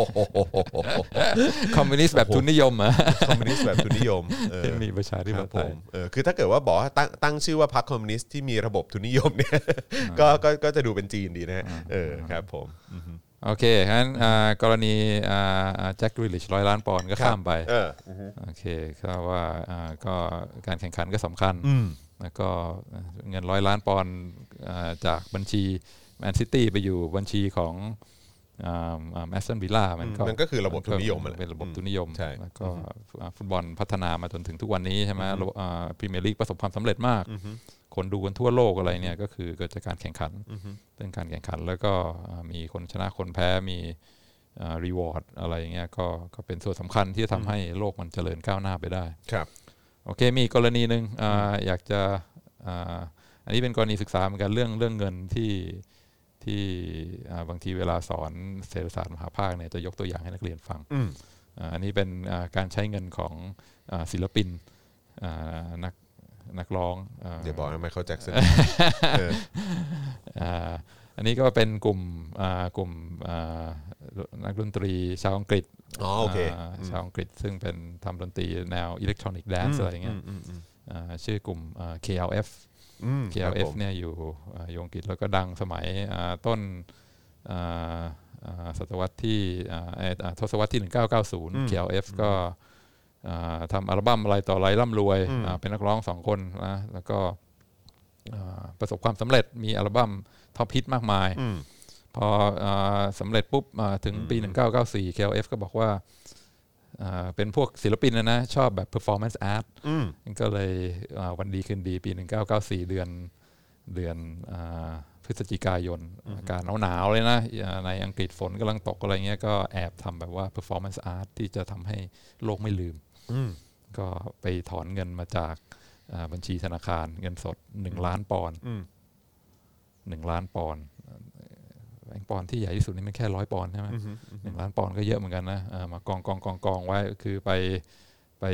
อ่าในเกาะในประเทศอ่าสกอตแลนด์อืมแล้วก็เอาเงินหนึ่งล้านปอนด์มากองไว้ฝนกำลังตกเลยนะ แบบว่าหนาวมาก เอาอืมน้ำมันราด แล้วก็ใช้ไฟเผาเงินหนึ่งล้านปอนด์อืมอ่า เพื่อเป็น performance art อืมก็คือเผาใช่ไหมเออเผาเลยใช่ไหมเอาเงินหนึ่งล้านปอนด์เนี่ยมาเผา ซึ่งปี 1994 ใช่ไหมอ๋อนี่ไง K Foundation burn a million quid ป่ะอ่าอืมอ่าครับผมช่วงอ่าปี 1994 นี่ก็ปี 2000 เท่าไหร่อ่า2021 ก็ก็หลายก็เยอะอยู่หลานะยสิบปีมาแล้วเพราะหนึ่งล้านปอนด์ตอนนั้นไม่ใช่น้อยๆนะอ่าอัตราแลกเปลี่ยนเท่าไหร่สี่สิบห้าสิบปอนด์ต่อบาทใช่ไหมเออเผาจริงอ่าไงเอเอาอครับผม เอาเงินล้านปอนด์จากธนาคารมาเผาอืมถือว่าเป็น performance art าจอห์นสามารถเข้าใจได้ไหมเอมก็พอเข้าใจนะอืมคือเป็นแบบว่าระบบ อันนี้เป็นเป็นการแบบว่าฟาดระบบทุนนิยมป่ะก็ก็ก็พอ relate ได้นะอ่าอ่าก็พอรีเลทได้นะอ่าอืม relate ว่า ไม่รู้สิก็มองมองถึงปัจจุบันเนี้ย คือแบบ คือมี แล้วมันตลกมากคือมีเงินเยอะมาก แต่ว่าอะมันอาจจะใช้กับสังคมไทยได้ไม่เต็มร้อยเปอร์เซ็นต์นะครับ เพราะว่าก็ก็ก็มีเอ่อได้ข่าวเมาๆมาบ้างคือแบบว่า คือคือมีมีเงินเยอะก็ใช่ว่าจะรอดอะปัจจุบันเนี้ยแล้วคือมันอ๋อมันมีเยอะแยะมาก แล้วเงินมันมันเยอะแยะมากมายแล้วเกินแล้วมันก็ไปกองอยู่กับคนกลุ่มกลุ่มเดียวอะแค่หนึ่งเปอร์เซ็นหรือแบบสิบเปอร์เซ็นของของประเทศอะ เออเพราะฉะนั้นคือแบบว่าพวกคุณเขามีแม่งเลย มีเงินเยอะแยะมากมายเหลือเกิน มีแบบมันมีเยอะมากจนแบบ คือมีเยอะมากอะเยอะมากจนแบบมันช่างมันช่างแบบ ridiculously แบบเยอะมากอะเออ แล้วแบบว่าในขณะที่ก็มีคนจนแบบนอนตายอยู่ข้างถนนอะไรเงี้ยเต็มไปหมดอะคือแล้วพวกคุณก็มีเงินเยอะมากเนี่ยคือแบบมันช่างมันช่างเหลื่อมล้ำเหลือเกินอะออ ก็เป็นการ make a statement ใช่ไหมว่าใช่ใช่ใช่จะเอาเงินไปทำอะไรมากมายวะอังกฤษอังกฤษนะช่วงเวลานั้นก็อาจจะมีมีประเด็นในในพาร์ทนี้อยู่ก็ได้ในเรื่องของความเหลื่อมล้ำแม้ว่าจะเป็นประชาธิปไตยแม้ว่าจะอะไรอย่างนี้ก็ตาม แต่ว่ามันก็ย่อมต้องมีประเด็นนี้ควบคู่ไปด้วยอยู่แล้วแหละในทุก ๆ สังคมมันมันมันย่อมมีอะอืมแล้วก็คือพอเห็นพออาจารย์วินัยเล่าให้ฟังวันนี้ ผมก็แวบขึ้นมาถึงสถานการณ์ตอนนี้เลยอะเออเงินช่วยอะไรคุณไม่ได้หรอกเงินเงินก็ช่วยอะไรคุณไม่ได้ด้วย แต่ว่าอันนี้คือผมก็ว่ามันก็คงไม่ใช่ทั้งหมดอะนะเออแต่ว่าก็คือหมายความว่า คือแค่คือแค่กำลังจะบอกว่า เออแบบเนี้ยดูสิของความเหลื่อมล้ำที่มันที่มันเอ็นเอียงมากแบบว่าฝั่งหนึ่งก็มีทรัพยากรเยอะมาก ดูดทรัพยากรไปเยอะมาก ได้เงินอะไรไปเยอะมาก ส่วนอีกฝั่งนึงนี่แทบไม่มีอะไรเลยอะเออบ้านก็แบบเล็กกระจึ๋งหนึ่งอพาร์ตเมนต์ก็แบบว่ากระจอยลอยอะไรอย่างเงี้ยเอออืมคือแบบว่าพวกคุณมีเงินเยอะมากจนแบบว่าแล้วแล้วไงต่อวะแล้วแบบการมีเงินเยอะขนาดนั้นมันมันทำให้คุณคือ โอเค คุณอยู่รอดได้อะแต่คือแบบความสุขมันอยู่ตรงไหนความอะไรแบบนี้มันมันอยู่ตรงไหน คือพอพอจะ relate ได้อะเออพอเห็นสถานการณ์แบบที่เป็นอยู่ในสังคมมันมันอยู่ในปัจจุบันเนี้ยนะครับก็เป็นเป็นงานศิลปะอืมงานศิลปะไม่จำเป็นต้องเป็นรูปวาดอย่างเดียวเท่านั้นเออใช่อาจจะเป็นใช่ใช่ใช่เป็นเป็น performance ก็ได้เออใช่ไหมการใช่แสดง ก็เหมือนเหมือนแม่เราไงใช่ไหมใส่เสื้อใส่เสื้อผ้ากลับด้านใช่ไหมใส่เสื้อผ้ากลับด้านให้เป็นแบบตะเข็บออกมาอะไรเงี้ยเพื่อเป็นการแสดงให้เห็นถึงความผิดปกติ ในสังคมไทยที่เห็นอยู่ตรงหน้า แต่ว่าแล้วพวกคุณก็ทักกันอะแต่พวกคุณไม่ทำอะไรอะอ่าอืมครับ ซึ่งก็ใครอ่าก็ก็เป็นเงินของเขาใช่ไหมอืมเขาก็ทำอ่า ทำงานสร้างงานศิลปะอัลบั้มขายดีจนร่ำรวยขึ้นมา แล้วก็เขาก็จะเอาเงินเขาไปทำอะไร ก็แทนที่จะมาอ่าซื้ออะไรที่มันอ่าซื้อบ้านหลังหรูๆซื้อคฤหาสน์ซื้ออะไรอย่างนี้ก็เอาเงินมาเผาแทนอืมซึ่งก็อาจจะมองว่าไม่ต่างจากแมนซิตี้ก็เป็นเงินของเขาใช่ไหมร้อยล้านปอนด์จะมาทำอะไรก็จะเอามาซื้อแจ็คกริลเลชก็เรื่องของเขาอ่าแต่ว่ากระแสตอบตอบรับจากสังคมอ่าตอนนั้นอะในการเผา เงินร้อยล้านปอนด์เนี่ยซึ่งตอนนั้นเยอะหนึ่งเอ่อหนึ่งหนึ่งล้านปอนด์อ่าหนึ่งล้านปอนด์ตอนนั้นคือปรากฏว่า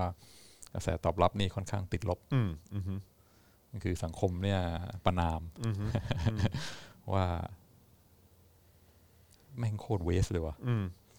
เงินล้านปอนด์นี่มันเอามาทำอะไรได้ตั้งมากมายอืมอืมอ่าใช่ไหมมีคนจนอ่าคนหิวโหยอ่าไม่ต้องไปไกลในอังกฤษก็มีคนจนตั้งมากมาย ถ้าคิดถึงทั่วโลกเนี่ย ไปอ่า ในทวีปแอฟริกาก็มีเด็กอดตายอะไรต่างๆ มากมาย นี่เอาเงินล้านปอนด์มาแล้วก็นึกบ้าอะไรขึ้นมาเอามาเผาทิ้งเนี่ยแม่ง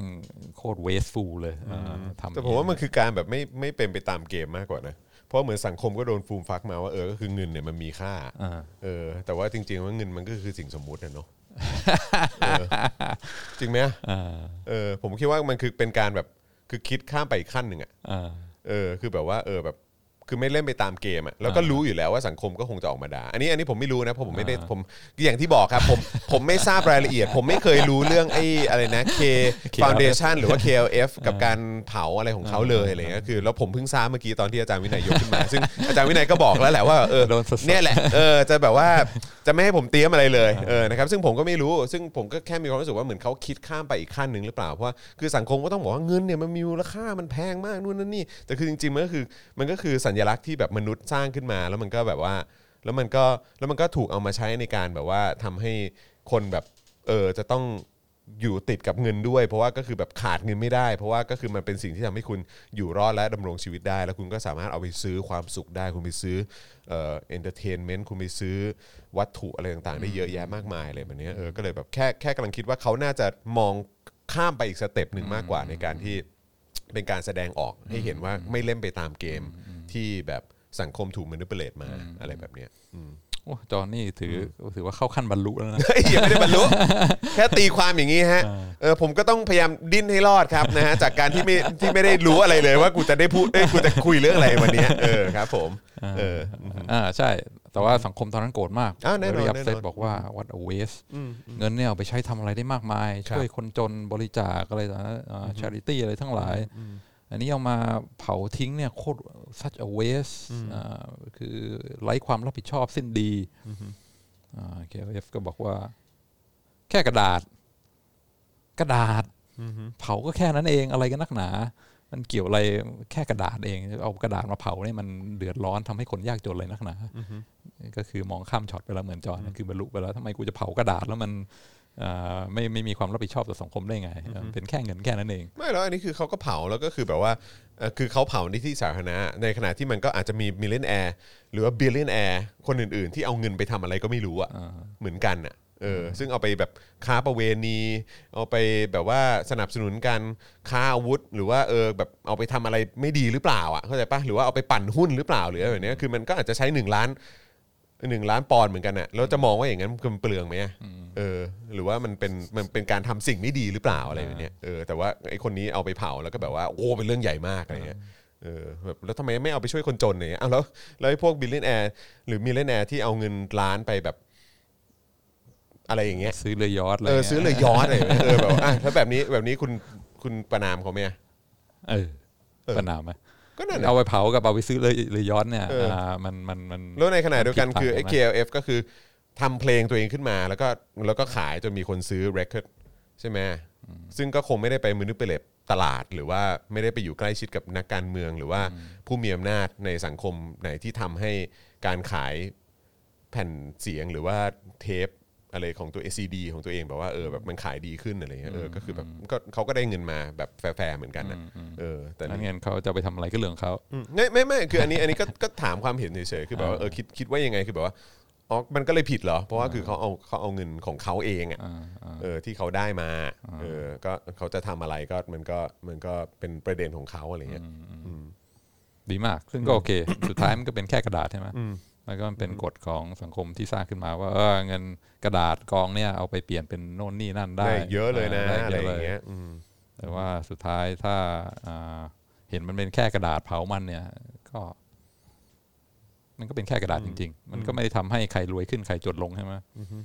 อ่าถ้าอ่าคุยกันในอ่าแนวเศรษฐศาสตร์ก็คือว่าถ้าอยู่ๆเงินหายไปอ่าล้านปอนด์เนี่ยอะไรเกิดขึ้นอืมใช่ไหมก็ไม่ได้ทำให้สังคมล่มสลายอ่าไม่ได้ทำให้ทรัพยากรอะไรหายไป มันก็เป็นแค่กระดาษอ่าคนอ่ารวยก็อ่าก็ก็ยังรวยอยู่คนจนก็ยังจนอยู่ใช่ไหมอะไรคือ เอฟเฟกของการที่เงินหายไปจากระบบหนึ่งล้านปอนด์ก็ถ้าถามนักเศรษฐศาสตร์ผู้แบบกลางๆ ก็คือว่าอ่าถ้าเงินหายไปจากระบบเนี่ย ก็คือราคาเข้าของอาจจะลดลงนิดนึงอืมอืมเพราะว่าถ้าอ่ารัฐบาลอ่าพิมพ์เงินออกมามากเกินไปเนี่ยมันจะเกิดเงินเฟ้อใช่ไหมครับอ่าทำให้เข้าของราคาแพงขึ้นอืมอืมถ้าเงินหายไปเนี่ยก็ตรงกันข้ามอืม ถ้าจำนวนเงินในระบบน้อยลงก็อาจจะทำให้ราคาข้าวของลดลงมานิดหน่อยอืมคือจากเงินเฟ้อก็กลายเป็นตรงกันข้าม คือเงินเฟ้อน้อยลง หรือว่าอาจจะกลายเป็นเอ่อเงินฝืดอะไรเงี้ยซึ่งเอฟเฟกคืออะไรก็คือข้าวของทุกอย่างอาจจะถูกลงนิดนึงอืมเพราะว่าเงินหายไปจากระบบอืมอ่าซึ่งก็ของถูกลงนิดนึงก็ทุกคนไม่ว่าคนรวยคนจนก็ได้ประโยชน์เหมือนกัน เวลาไปช้อปปิ้งก็ก็ของอาจจะถูกลงนิดหน่อยหน่อยอ่าเพราะว่าเงินหายไปจากระบบ ก็อาจจะแป๊บเดียว เพราะว่าเงินมันก็เป็นแค่กระดาษใช่ไหมธนาคารกลางก็พิมพ์ออกมาใหม่ได้เสมอออืมเพราะฉะนั้นสักพักมันก็เหมือนไม่มีอะไรเกิดขึ้นใช่ไหมเงินที่หายไปมันก็อ่าถูกสร้างขึ้นมาใหม่ ถูกพิมพ์ออกมาใหม่ แล้วก็ทุกอย่างก็เหมือนเดิม เพราะฉะนั้นไอ้สัญชาตญาณของคนที่รู้สึกว่าการเผาเงินล้านปอนด์เนี่ยเป็นอะไรที่เวส แล้วก็ไม่รับผิดชอบต่อสังคม แล้วก็อ่าต้องเอาประนามในความจริง ถ้าคิดโดยไม่อ่า ไม่อิโมชันอลเกินไป มันก็อาจจะเป็นปฏิกิริยาที่อ่าไม่ไม่ค่อยสมเหตุสมผลเท่าไหร่แต่ว่าแต่ว่าก็แต่อีกใจหนึ่งก็เข้าใจคนในสังคมนะคือเพราะว่าคือผมแค่รู้สึกว่ามันมันมัน bounce มันสะท้อนกันน่ะคือสิ่งที่ทาง KLF ก็เผาเงินไปใช่ไหมคือเขาก็เขาแต่ว่าเขาเขาก็มาจากจุดนั้นเหมือนกันน่ะแต่ว่าเขาก็มาจากจุดที่เขาเขาก็ ผมไม่รู้นะคือผมยังไม่ได้ดูประวัติเขาอะนะแต่คือแบบหมายความว่าคือเขาก็ก่อร่างสร้างตัวขึ้นมา แล้วเป็นแบบอ่าเงินของศิลปินที่ดังเขามมาก แล้วก็จนท้ายสุดก็ได้เงินเยอะมากอะไรเงี้ยแล้วเขาก็เขาก็คงเห็นถึงความเหลื่อมล้ำที่มันเกิดขึ้นในสังคมอะเออแล้วเขาก็พยายามจะแบบ make a statement ตรงจุดนั้นหรือเปล่าอะไรแบบเนี้ย แต่ว่า message นั้นนี่ lost โดยสิ้นเชิง แต่ว่าแปลกนะนั่นก็คือปี 1994 แล้วพออาจารย์วินัยมาเล่าให้ผมฟังในปี 2021อะผมก็รู้สึกว่าเออผมผมมองไปในมุมนั้นนะอ่าเพราะผมคิดว่ามันน่าจะเป็นความเหมือนประสบการณ์ที่แบบแตกต่างกันมากกว่าที่แบบว่าเออแต่ละคนจะตีความเออเอ่ออะไรนะ performance art นั้นอะไรแบบเนี้ยเอออ แต่ว่าแต่ว่ามันก็น่าสนใจตรงที่ว่าปี 1994 หรือ 995 ที่เขาทำแล้วก็คือแบบว่าในปี 2021 นี้ผมกลับไปมองผอีมกครั้งพอจะเข้าใจได้อะไรเงี้ยาาอารมณ์แล้วก็ reaction ก็อาจจะต่างกันก็เนี่ยอ่าเริ่มจากใช่ไหมร้อยล้านปอนด์กับ Jack Grealish Jack Grealish มาเป็นอ่าล้านปอนด์เผาทิ้ง แล้วก็อะไรคือความถูกอะไรคือความผิด แล้วก็อ่าเงินคืออะไรสุดท้ายคือถามก็คือเงินคืออะไรมันก็คือ จริงๆทุกวันนี้เงินก็คือแค่แค่กระดาษอืมไม่ได้มี ไม่ได้มีอะไรมากกว่านั้นอืมซึ่งความเข้าใจผิดอย่างหนึ่งซึ่งพออ่าเล่าให้ฟังพูดเรื่องเงินคืออะไรเนี่ยความความเข้าใจผิดอย่างหนึ่งที่ที่นักเรียนมักจะอ่าเชื่อกันทุกคนก็คือว่าเงินนี่มันเป็นอะไรมากกว่ากระดาษอืมอ่าเฮ้ยเงินนี่มีความหมายนะเว้ยอย่างเช่นว่า เวลารัฐบาลจะพิมพ์เงินออกมาเนี่ยต้องมีทองหนุนหลังนะอืม ซึ่งอ่าเพราะฉะนั้นทำให้เงินมีค่า กระดาษแผ่นนี้มีค่า เพราะอะไร เพราะว่ากระดาษเนี่ยมันมีทอง ซึ่งธนาคารกลางเก็บไว้อ่าเป็นจำนวนมากเนี่ยแบกอยู่อืมอารมณ์ว่ามันมาเลยทำให้รับรองไว้ารับรองไว้ทำให้กระดาษเนี่ยมีค่าครับ ซึ่งเป็นความเข้าใจผิดแบบว่า ไม่มีครับอ่าเขาบอกว่าไม่มีอ่าเวลาอ่าธนาคารกลางสหรัฐหรือว่าธนาคารแห่งประเทศไทย หรือว่าใครนึกจะพิมพ์เงินจะไหลขึ้นมาเนี่ย ไม่จำเป็นต้องเขามีก็จะทองพิมพ์ก็พิมพ์เลยอ่า ไม่จำเป็นต้องมีทองหนุนหลัง ไม่มีอะไรหนุนหลังไอ้เงินที่เราใช้จ่ายกันทุกวันเนี้สาเหตุเดียวที่ว่าอ่าเราเชื่อว่ามันมีคุณค่าแล้วก็สามารถเอาไปซื้อสินค้าบริการอะไรได้เนี่ย เพราะว่าเรามีความเชื่อมั่นแค่นั้นเองอืมจะบอกว่าเป็นเป็น illusion ก็ได้ ก็คือว่าเราเชื่อมั่นว่ากระดาษแผ่นเนี้ยอ่ามีมีมีคุณค่าแล้วก็สามารถใช้ได้ แล้วก็เวลาเราใช้คนอื่นก็จะรับ แล้วก็เวลาคนอื่นใช้เราก็จะรับก็คือความความเชื่อมั่นว่าเป็น เป็นอะไรที่มีค่า นอกนั้นไม่มีครับไม่มีอะไร backเงินไม่ได้มีอ่าทองเป็นเป็นเป็นแอสเซทที่หนุนหลังอะไรทั้งสิ้น เพราะฉะนั้นทั้งหมดก็คือความเชื่อมั่นในระบบในรัฐบาล แล้วก็ถ้าความเชื่อมั่นอันนั้นมันสูญสูญหายไปอย่างเช่นว่าเชื่อว่าอ่ารัฐบาลพิมพ์เงินออกมาจำนวนมาก โดยไม่มีความรับผิดชอบเนี่ยไอ้ถ้าไอ้ความเชื่อมั่นอันนี้มันหายไปปุ๊บเนี่ยเงินก็กลายกลายเป็นแค่แค่กระดาษอืมแล้วก็ไม่ได้มีไม่ได้มีคุณค่าอะไรทั้งสิ้นอืมแน่นอน เพราะฉะนั้นสุดท้ายเราจะเอาอะไรมาอุปโลกเป็นเงินก็ได้ใช่ไหมก็มันก็อยู่ที่สังคมด้วยปะว่าแบบจะยอมรับตรงพาร์ทนั้นหรือเปล่าแต่แล้วแล้วตอนนี้ก็คือในสังคมก็รู้สึกว่าเงินเนี่ยแหละคืออ๋อแต่ว่าตอนนี้ก็เริ่มมีคริปโตแล้วนี่อืมก็ถ้าอ่าเดี๋ยวเดี๋ยวจะกลับมาที่คริปโต แต่ว่าย้อนกลับไปก่อนครับสมัยก่อนเนี่ยอ่าก่อนที่จะใช้กระดาษเป็นเงินเนี่ยเขาก็มีครับอ่าใช้อย่างอื่นเป็นเงินแทนเหมือนกันอ่าพวกเหรียญพวกอะไรเงี้ยอ่านะพวก อะไรเปลือกหอยอ่าอ่าเงินพดด้วงอ่าหรือว่าบางทีใช้เกลืออ่าครับเป็นผมสไปซ์อะไรพวกเนี้ยสนะไปซ์เป็นการาเครื่องเทศอะไรเป็นมีเดียมในการแลกเปลี่ยนอืมใช่ไหมครับอะไรผมที่มันสะดวกพกพาไปได้ แล้วก็มีคุณค่าในตัวของมันเองอ่ามีกรณีศึกษาหนึ่งที่ที่น่าสนใจมากอ่าเป็นเป็นชาวเกาะอยู่ในอ่าทะเลแปซิฟิกอืมเป็นอ่าชาวชาวเผ่าเรียกตัวเองว่ายับ Y A P ยับอ่าพวกนี้นี่ก็มีสังคมของตัวเอง แล้วเขาก็มีเงินเขาด้วย แต่ว่าเงินของเขาเนี่ยเป็นเรียกว่าอ่าก้อนหินก้อนใหญ่ๆ หนักเป็นแบบว่าหลายสิบตันอ๋อเหรอฮะอ่าก้อนหินเป็นดิสก์นะกลมๆ แล้วก็สร้างขึ้นมาเป็นก้อนหินหนักมาก แล้วก็วางอยู่ตามที่ต่างๆ เหมือนอ่าเหมือนส c อ p เ u อร์รูปปั้นอะไรทั้งหลายทำมาจากหิน แล้วก็หนักเป็นแบบว่าหลายตัน แล้วก็อ่าก็บอกว่าอันนี้คือเงินของเรา เวลาจะซื้อขายอะไรกันเนี่ยก็ใช้ไอ้ก้อนหินพวกเนี้ยเป็นเป็นอ่าเป็นสื่อในการซื้อขายแลกเปลี่ยน ซึ่งก็เฮ้ยประหลาดดีวะถ้าสมมุติว่าใช้เปลือกหอยหรือว่าใช้เกลืออะไรมันก็พกพาสะดวกพกกว่าพาไหมสะดวกแต่นี่แบบว่าโหหินอ่าหนักเป็นตันๆเนี่ยเอามาใช้เป็นเงินแม่งโคตรลำบากเลยอ่าแต่ว่าพวกนี้ฉลาดบอกว่าเฮ้ยก็ไม่จำเป็น เพราะว่าอ่าเวลาจะซื้อของอะไรเนี่ยไม่ต้องพกเงินไปด้วยก็ได้อ่า ก็ไอ้พวกหินพวกนี้ก็วางอยู่ตามที่ต่างๆของเกาะใช่ไหมครับอ่าวิธีใช้เงินพวกนี้ก็คือว่าอ่าทุกคนในชุมชนรู้รู้กันเองว่าหินไหนใครเป็นเจ้าของอ๋อของเอ่อของใครของใครเป็นของใครอ่าไม่ไม่ไม่ไม่ต้องไปแปะชื่อไม่ต้องไปอะไรนะ คือทุกคนรู้ไงว่าไอ้ก้อนใหญ่ๆนั่นน่ะตรงอ่าริมทะเลเนี่ยเป็นของนายกออแล้วก็ทุกคนก็รู้เพราะฉะนั้นทุกคนก็รู้สึก secure ว่านี่คืออา ของของนายกออแล้วก็วันดีคืนดีนายกออยากจะเอาอ่าอ่าหินก้อนนั้นไปซื้อเอ่อวัวหรือแกะของนายขออะไรเนี่ยก็ไปคุยกันต่อรอง โอเค หินก้อนนี้นะแลกกับวัวของคุณห้าตัวโอเคอ่าตกลงจับมือหรือว่าอะไรก็ตามวิธีที่เขาใช้ในการทำข้อตกลงใช่ไหมก็อ่านายกอก็เอาวัวมาแล้วก็ทุกคนก็ ข้อมูลก็กระจายไปในชุมชนว่าหินก้อนเนี้ยตอนเนี้ยตกเป็นของคนนี้แล้วนะนายขอแล้ว เพราะฉะนั้นทุกคนก็รู้แล้วก็ทุกคนก็มีความอ่าเชื่อมั่นในระบบ เพราะฉะนั้นสุดท้ายแล้วก็ไม่ต้องใช้เงินเป็นกระดาษ หรือว่าเป็นเปลือกหอยหรือเป็นอะไรก็ได้ เป็นอะไรที่สมมุติขึ้นมาก้อนหินใหญ่ ๆ ที่อ่าอ่าวางอยู่ตามเกาะก็ใช้ได้อ่าวันดีคืนดีเนี่ยอ่าชาวยับนี่ต้องการเงินเพิ่มก็ไปไปขุดหินมาจากเกาะใกล้เคียง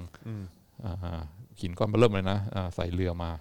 เพื่อจะเอามาใช้เป็นเงินในในในระบบเศรษฐกิจยับ ปรากฏว่าอ่าแจวเรืออยู่เรือเกิดล่ม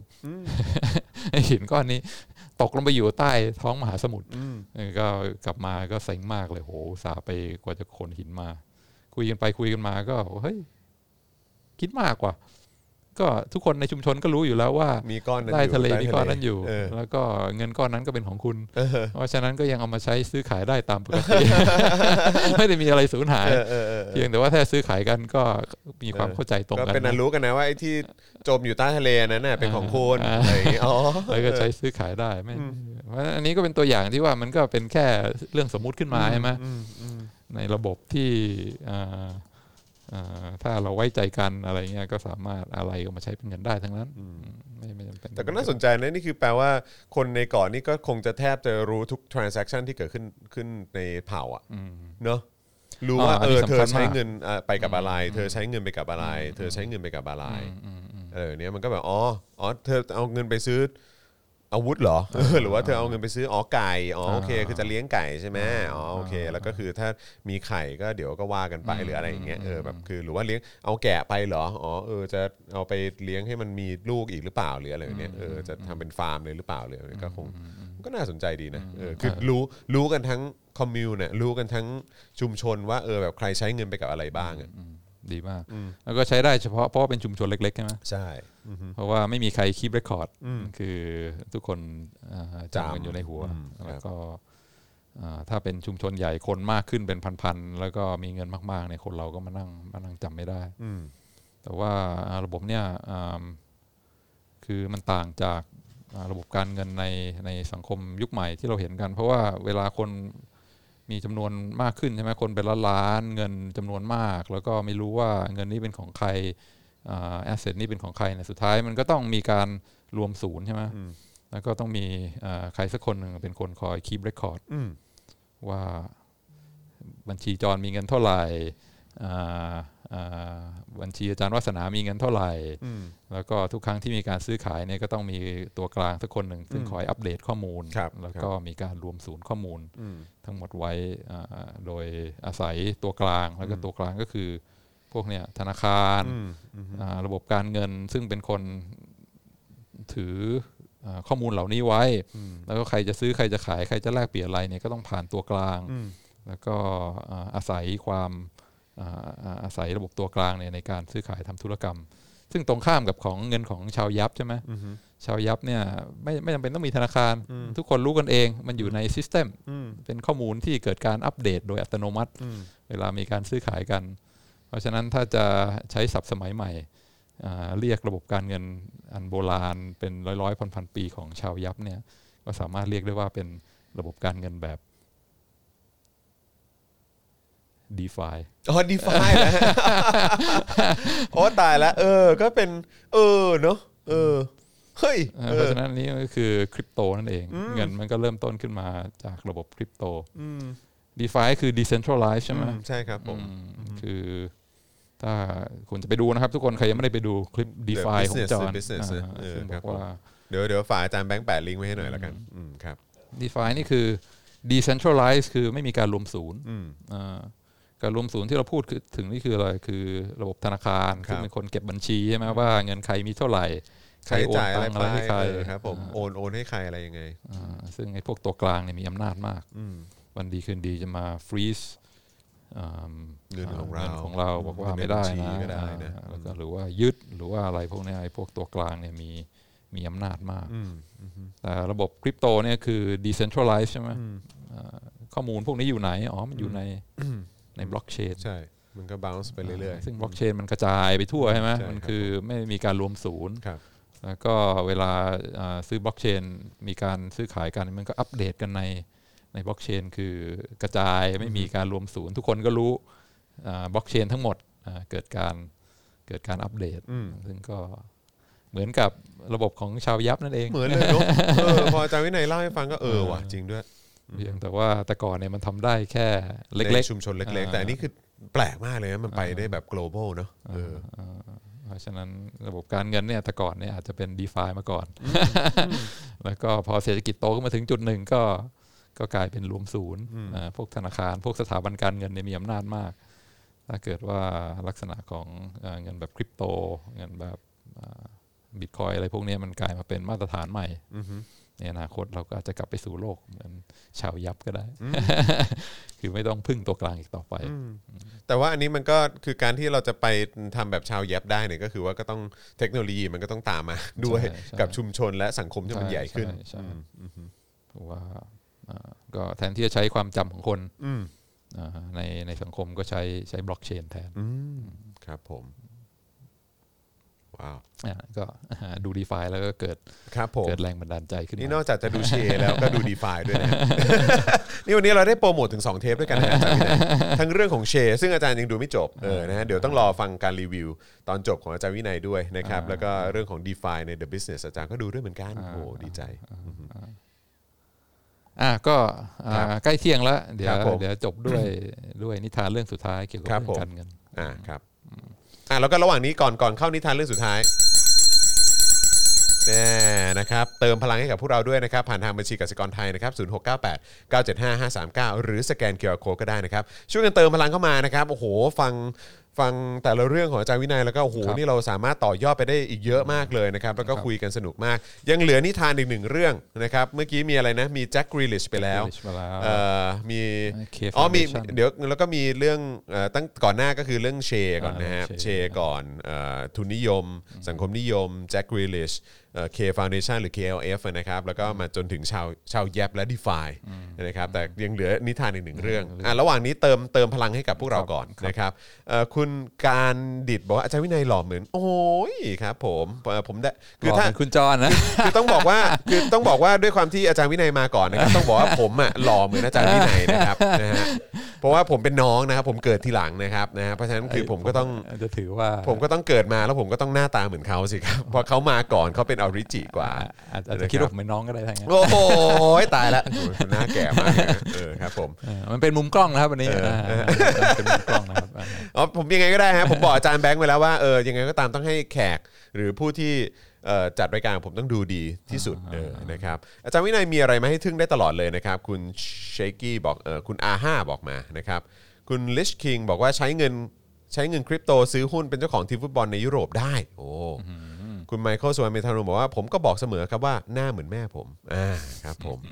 นะฮะคุณ HRK นะครับบอกว่าเติมพลังให้อาจารย์วินัยหน่อย ให้กินลิโพเยอะๆพูดแล้ว พูดแล้วอะไรง่วงบนอกอนว่านะง่วง ง่วงอะไรวะ อาจารย์วินัยเขาจะเป็นฟิลนี้อ๋อแล้วก็ไม่อยากจะบอกว่าอาจารย์วินัยนี่เขาก่อนมานี่เขาไปยืดมาก่อนนะครับ อ่ากับโยคะชั่วมาโงก่อรึ่นงนะครับอ่าเออฟิตมากนะครับเอ่ออะไรนะครับเอ่อถ้าให้ผู้บริหาร เน็ตเน็ตรวมหัวกันปิดเน็ตทำเอออืมมันไม่น่าจะปิดได้ครับ ทีมฟุตบอลก็ไม่รวมศูนย์แล้ว ตอนนี้อะไรนะ ข้างบนขอดูข้างบนนี่ตอนนี้ให้ทุกคนเป็นเจ้าของทีมได้อ๋อเลยฮะอืมครับผมผมว่ามันมันเริ่มมันเริ่มแบบมันก้าวขึ้นไปอีก step หนึ่งนะเออนะครับนะฮะ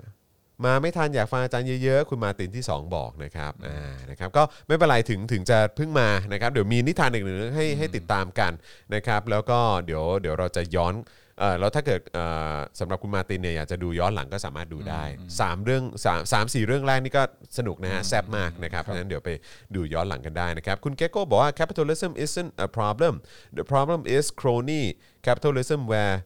when big corporation is profitable is private but when it collapse it become a public responsibility อ๋อ too big to fail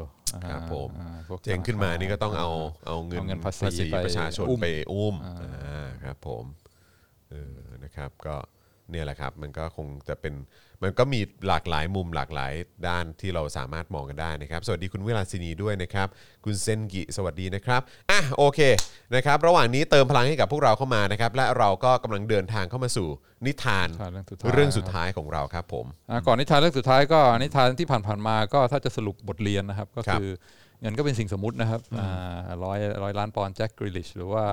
เงินล้านปอนด์เอาไปเผาเงินก็เป็นสิ่งสมมตินะครับ เพราะฉะนั้นก็โอนโอนเข้ามานะครับ มันครับเป็นสัญลักษณ์เท่านั้นนะครับ มันเป็นสัญลักษณ์ครับอ่าเออโอนมานะหครันึ่บงหนึ่งสองหรือว่าโอนมาเออสองสี่เจ็ดห้าอะไรก็โอนมาอ่ามันเป็นได้สัญลักษเลยณ์เท่านั้นนะครับ ได้เลยครับผมอ่านะเอครับอแล้วก็มันเป็นสัญลักษณ์ว่าเรามีผู้สนับสนุนอ่าแล้วก็ใช่เห็นคุณค่าของว่าเรามีแบ็คอ่อย่างพวกคุณอ่าอ่าครับของผมของสื่อของของอ่าข้อมูลความรู้อะไรที่อ่าทางทางเรา จัดมาให้จัดให้นะครัเอบออ่าใช่ก็รับคลิปผมดีๆ มีเยอะนะครับครับผมอ่าของของสป็อกดาร์กเนี่ยอืมอ่าพอไปเสพกันแล้วได้ความรู้ได้ความบันเทิงก็ symbolically นะครับอ่าในการสนับสนุนโอนมาอืมนะครับทำใช่ให้พวกเรามีอ่ากำลังในการผลิตรายการต่อไป ใช่ถูกต้องครับผมนะฮะสำคัญกับเรามากครับนะครับอะอ่าเรื่องสุดท้ายนะครับอ่าอ่าทราบว่าจอห์นชอบเล่านิทานให้ลูกฟัง ครับผมอ่าเพราะฉะนั้นก็จะจบด้วยนิทานสำหรับเด็กนะครับอ่าซึ่งเอาละนิสิทานเรื่องนี้คือครับเองผมอ่า the the Wizard of Oz อ๋อครับผมอ่าจอห์นช่วยช่วยช่วยปูพื้นเรื่องชื่อชื่อว่าอะไรนะ Wizard of Oz ตัวผู้หญิงอะเอ่อ Dorothy เออ Dorothy ใช่ไหมเออ Dorothy เขาก็เหมือนแบบเขาเขาเขาอะไรโดนพายุพัดไปอ่าอีกโลกหนึ่งทอร์นาโดใช่ไหมเป็นอทยู่อร์นาโดอยู่แคนซัสแล้วก็ใช่มีพายุมีทอร์นโพายุหมุนใช่ไหมาเออใช่พัดเธอไป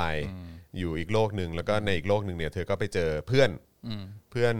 จะเรียกว่าอะไรเป็นเพื่อนวิเศษเหรอก็ไม่ได้เพื่อนเพื่อน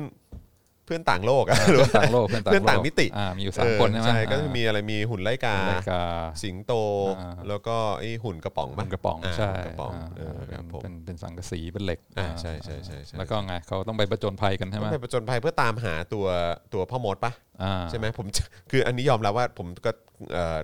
ร้างลาไปนานนะครับอ่าเอออ่าคือเดี๋ยวนี้เวลาผมเล่านิทานอะไรให้ลูกผมแต่งขึ้นมาใหม่เออผมไม่ได้ผมไม่ได้เล่าอะไรเก่าๆนะฮะมี alternate เออ ending ใช่ไหมเมื่อเมื่อก่อนนี่เคยเล่าลูกหมู 3 ตัวให้ลูกฟัง จนตอนนี้เป็นลูกหมูแบบ 3,000 ตัวแล้วอะไรแบบเนี้ยเออครับผมอืมฮะแต่ว่าก็ก็อย่างที่บอกก็คือว่าเออมันเป็นเหตุการณ์ที่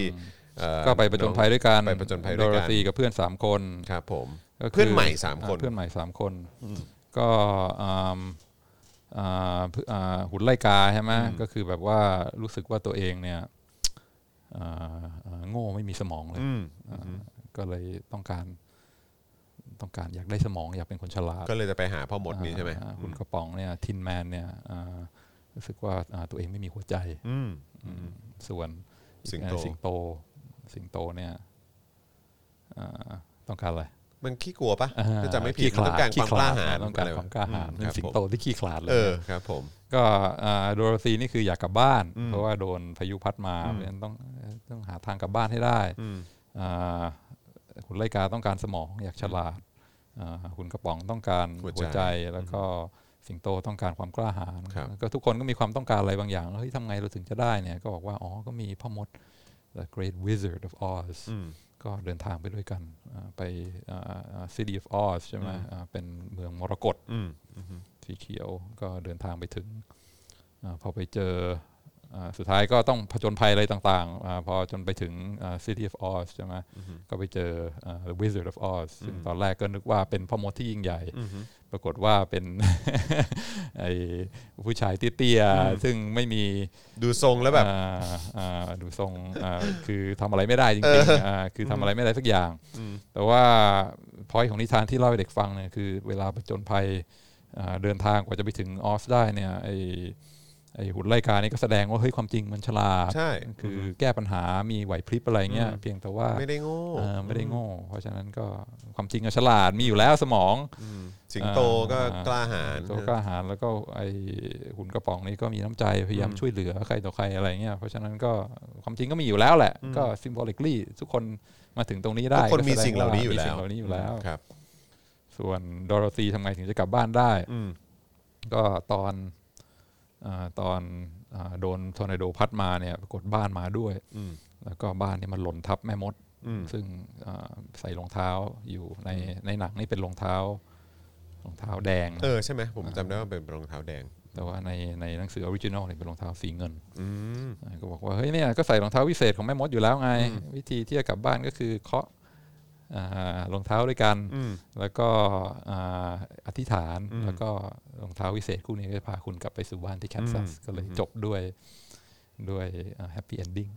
อันนี้ก็คืออ่าอ่า Wizard of Oz อ่าเป็นนิทานเด็กซึ่งมีข้อคิดมากมายทำเป็นหนังอะไรก็สนุก แต่ความจริงแล้วเนี่ยเป็นอันนี้เป็นนิทานการเงินอะนิทานการเงินเหรอฮะ โอ้ยังไงวะเนี่ยอ่าก็อ่าการเงินคืออะไรก็เริ่มเริ่มได้จากอ่าคิดว่าอ่า ชื่อเนี่ย Wizard of Oz Oz นี่เขียนไงโอ้แซดโอแซโอแซนี่ก็เป็นตัวย่ออย่างหนึ่ง ของน้ำหนักอย่างหนึ่งใช่ไหมเอาส์เหรอฮะอ่าอืมอ่าซึ่งอ่าพ่อมดแห่งเอาส์อ่าซึ่งทองเลยนอะไรเมื่อก่อนเออเมื่อก่อนเมื่อก่อนนับนับนับเรื่องของมูลค่าทองก็นับเป็นเอาส์ใช่ไหมครับอ่าอะไรนับเป็นออนก็คือก็คือทองเมืองไทยนับเป็นบาทว่าเมืองนอกก็นับเป็น นับเป็น ounces Wizard of, of, of Oz อันนี้เป็นเรื่องการเงินนะครับ แล้วก็ทำไมอะเพราะว่าสมัยก่อนเนี่ยถ้ากลับไปปลายทศวรรษที่อ่าที่สิบเก้าหนึ่งแปดเก้าศูนย์อะไรกว่าๆเนี่ยเอออันนั้นอะคือช่วงที่อ่าเงินเนี่ยเงินดอลลาร์หรือว่าเงินสกุลต่างๆเขาใช้ gold standard อืมอืมคือเวลาจะพิมพ์เงินออกมา 1 ดอลลาร์เนี่ยต้องมีต้องมีจำนวนทองหนุนหลังอยู่อืมเพราะฉะนั้นอ่าช่วงนั้นอะก่อนก่อน ก่อนสงครามโลกเนี่ยอ่าเงินเนี่ยมันมีมันมีทอง back up อยู่จริงอืมๆอ่าถ้าอยากจะพิมพ์เงินมากขึ้นเนี่ยก็ต้องไปหาทองมา back ครับแล้วก็ถ้าคือถือเงินดอลลาร์เนี่ยเดินไปธนาคารแล้วก็บอกว่าเปลี่ยนเป็นทองให้หน่อย ธนาคารก็ stand ready ที่จะเปลี่ยนเป็นทอง เพราะฉะนั้นเงินตอนนั้นเนี่ยมี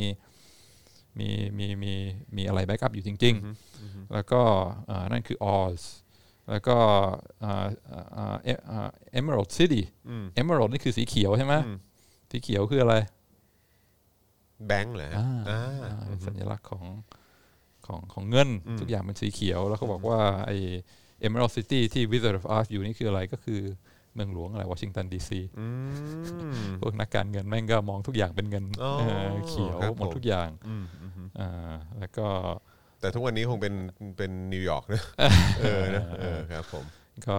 อ่าอ่าก็ก็เป็นเป็นเป็นการ comment เกี่ยวกับเรื่องระบบการเงินตอนนั้น ซึ่งระบบการเอ่อการเงินตอนนั้นเป็น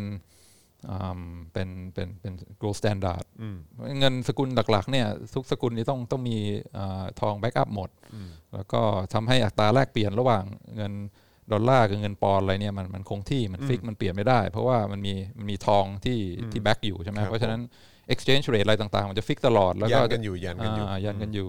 แล้วก็ไม่ใช่อยากจะพิมพ์เงินที่ซูอะไรก็พิมพ์มาได้ ต้องต้องมีเงินมาแบ็กทีนี้พอช่วงไปอ่าอ่าศตวรรษที่พันเก้าพันเก้าร้อยพันแปดร้อยเก้าสิบอะไรพวกเนี้ยมันเศรษฐกิจมันโตขึ้นมาเรื่อยๆใช่ไหมพอเศรษฐกิจโตมาเรื่อยๆความต้องการใช้เงินมันก็มากขึ้น แต่ปัญหาคือมันมีช่วงหนึ่งที่แบบว่าไม่ไม่เจอเหมืองทองใหม่อืมเพราะฉะนั้นสป라이ของทองเนี่ยมันขาดเลยมันขาดอยู่ครับ พอถึงตอนนี้เนี่ยไม่มีทองใหม่มันก็พิพิมพ์เงินใหม่ไม่ได้อืมพอพิมพ์เงินใหม่ไม่ได้เนี่ย อะไรเกิดขึ้น คือพิมพ์เงินมากเกินไป มันก็เงินเฟ้อใช่ไหมอืมพอไม่สามารถพิมพ์เงินได้เนี่ย มันก็เกิดอาการตรงกันข้ามคือเงินฝืดอืมเงินฝืดก็คือเข้าของทุกอย่างราคาตกครับเขาเรียกว่า deflation อืมคราวนี้เวลาเข้าของราคาตกเนี่ย มันมีคนเดือดร้อนอืมคนเดือดร้อนคือพวกลูกหนี้ อืมอย่างเช่นหลักๆ ก็คือพวกชาวนาใช่ไหมอ่าคนเกษตรกรเนี่ยส่วนใหญ่ก็เป็นเป็นหนี้กู้เงินมา แล้วก็วิธีคืนหนี้ก็คือขายผลิตผลิตอ่าผลิตผลทางการเกษตรใช่ไหมข้าวโพดอะไรทั้งหลายขายไป แล้วก็มาใช้หนี้แต่พอมันเกิดอาการเงินฝืนเนี่ยทุกอย่างถูกลงเนี่ยไอ้พวกลูกหนี้เนี่ยลำบากมาก เพราะว่าอ่า สินค้าทางการเกษตรราคาตกใช่ไหมส่วนไอ้หนี้เนี่ยมันไม่ตกตาม เพราะฉะนั้นการจะใช้หนี้มันยากมาก แล้วก็ชาวนาก็แบบว่าประสบปัญหาทางการเงินไม่สามารถที่จะอ่าอ่าใช้ใช้หนี้ใช้หนี้คืนได้ เพราะฉะนั้นเวลาเงินฝืดปัญหาคือเวลาไม่มีทองมาใหม่ ไม่สามารถพิมพ์เงินออกมาใหม่เนี่ยคนที่เดือดร้อนมากที่สุดก็คือ ก็คืออ่าอ่าอ่าคนยากจนลูกหนี้ทั้งหลาย ซึ่งก็คือในเรื่อง Wizard of Oz ก็ คุณไลกาก็คือชาวนาใช่ไหมแล้วทำไมกูโง่อย่างงี้วะติดหนี้ใช้หนี้ไม่ได้สักทีอ่าพวกไอ้หุ่นกระป๋องนี่ก็คืออ่าคนทำงานโรงงานอืมก็สาวโรงงานก็เป็นหนี้อะไรอย่างนี้เหมือนกันก็ลำบากอ่าก็เลยอ่าเป็นเป็นช่วงที่อ่าเศรษฐกิจแย่มากอืมแล้วก็เลยอ่าการเลือกตั้งประธานาธิบดีอ่าในปีอ่า1986อ่าในสหรัฐอเมริกาตอนนั้นก็คือประเด็นหลักก็คือว่า แต่ก่อนเนี่ยเวลาจะพิมพ์เงินเนี่ยมันต้องมีทองมันหนุนหลังใช่ไหมอ่าแต่ว่าพรรคเดโมแครตเนี่ยซึ่งเป็นพรรคของคนจนเนี่ยบอกว่าเฮ้ยไม่ได้แล้วอย่างเงี้ยคนจนพวกลูกหนี้ลำบาก เพราะฉะนั้นต่อไปเนี้ยเราจะเปลี่ยนจาก gold standard มาเป็น bimetallic standard คือจะใช้ทั้งทองและเงินในการ back เงินดอลลาร์เพราะฉะนั้นเงินน่ะมันหาง่ายหาง่ายกว่า เพราะฉะนั้นตอนนี้ก็ไปเอาเงินมามามา back แล้วก็ทำให้สามารถพิมพ์เงินมากขึ้นแล้วพอพิมพ์เงินได้มากขึ้นเนี่ยเงินมันก็เฟ้อใช่ไหมคราวนี้พวกลูกหนี้อะไรทั้งหลายก็สามารถที่จะใช้หนี้ได้มากยิ่งขึ้น เพราะฉะนั้นนี่คือแพลตฟอร์มของพรรคเดโมแครตนะฮะต้องการที่จะเปลี่ยนจาก gold standard เป็น standard ที่ใช้ทั้งเงินและทองในการ back upริพับลิกันไม่เอาอ่า ก็อ่าก็เลยเป็นการเลือกตั้งที่จะตัดสินว่าจะจะคง gold standard ไว้หรือเปล่า candidate ของอ่าพรรคเดโมแครตที่ต้องการจะต้องการจะอ่าอ่าเปลี่ยนจาก gold standard มาเป็น bimetallic standard เนี่ยชื่อวิลเลียมเจนนิงส์ไบรอันอืมซึ่งเป็นคนที่แบบว่าพูดเก่งมาก แล้วก็มี วาทกรรมมีอุปมาโวหารอะไรมากมาย แล้วเขาก็บอกว่าเนี่ยนะเราอะมัวมายึดอยู่กับไอ้ gold standard อะไรพวกเนี้ยชาวนาแม่งจะตายอดตายกันหมดฆ่าตัวตายกันหมดแล้ว เพราะฉะนั้นเลิก uh, crucify อืม uh, mankind on a cross of gold อือฮึคือไอ้ gold standard เนี่ยเหมือนไม้กางเขนอืมซึ่งเอา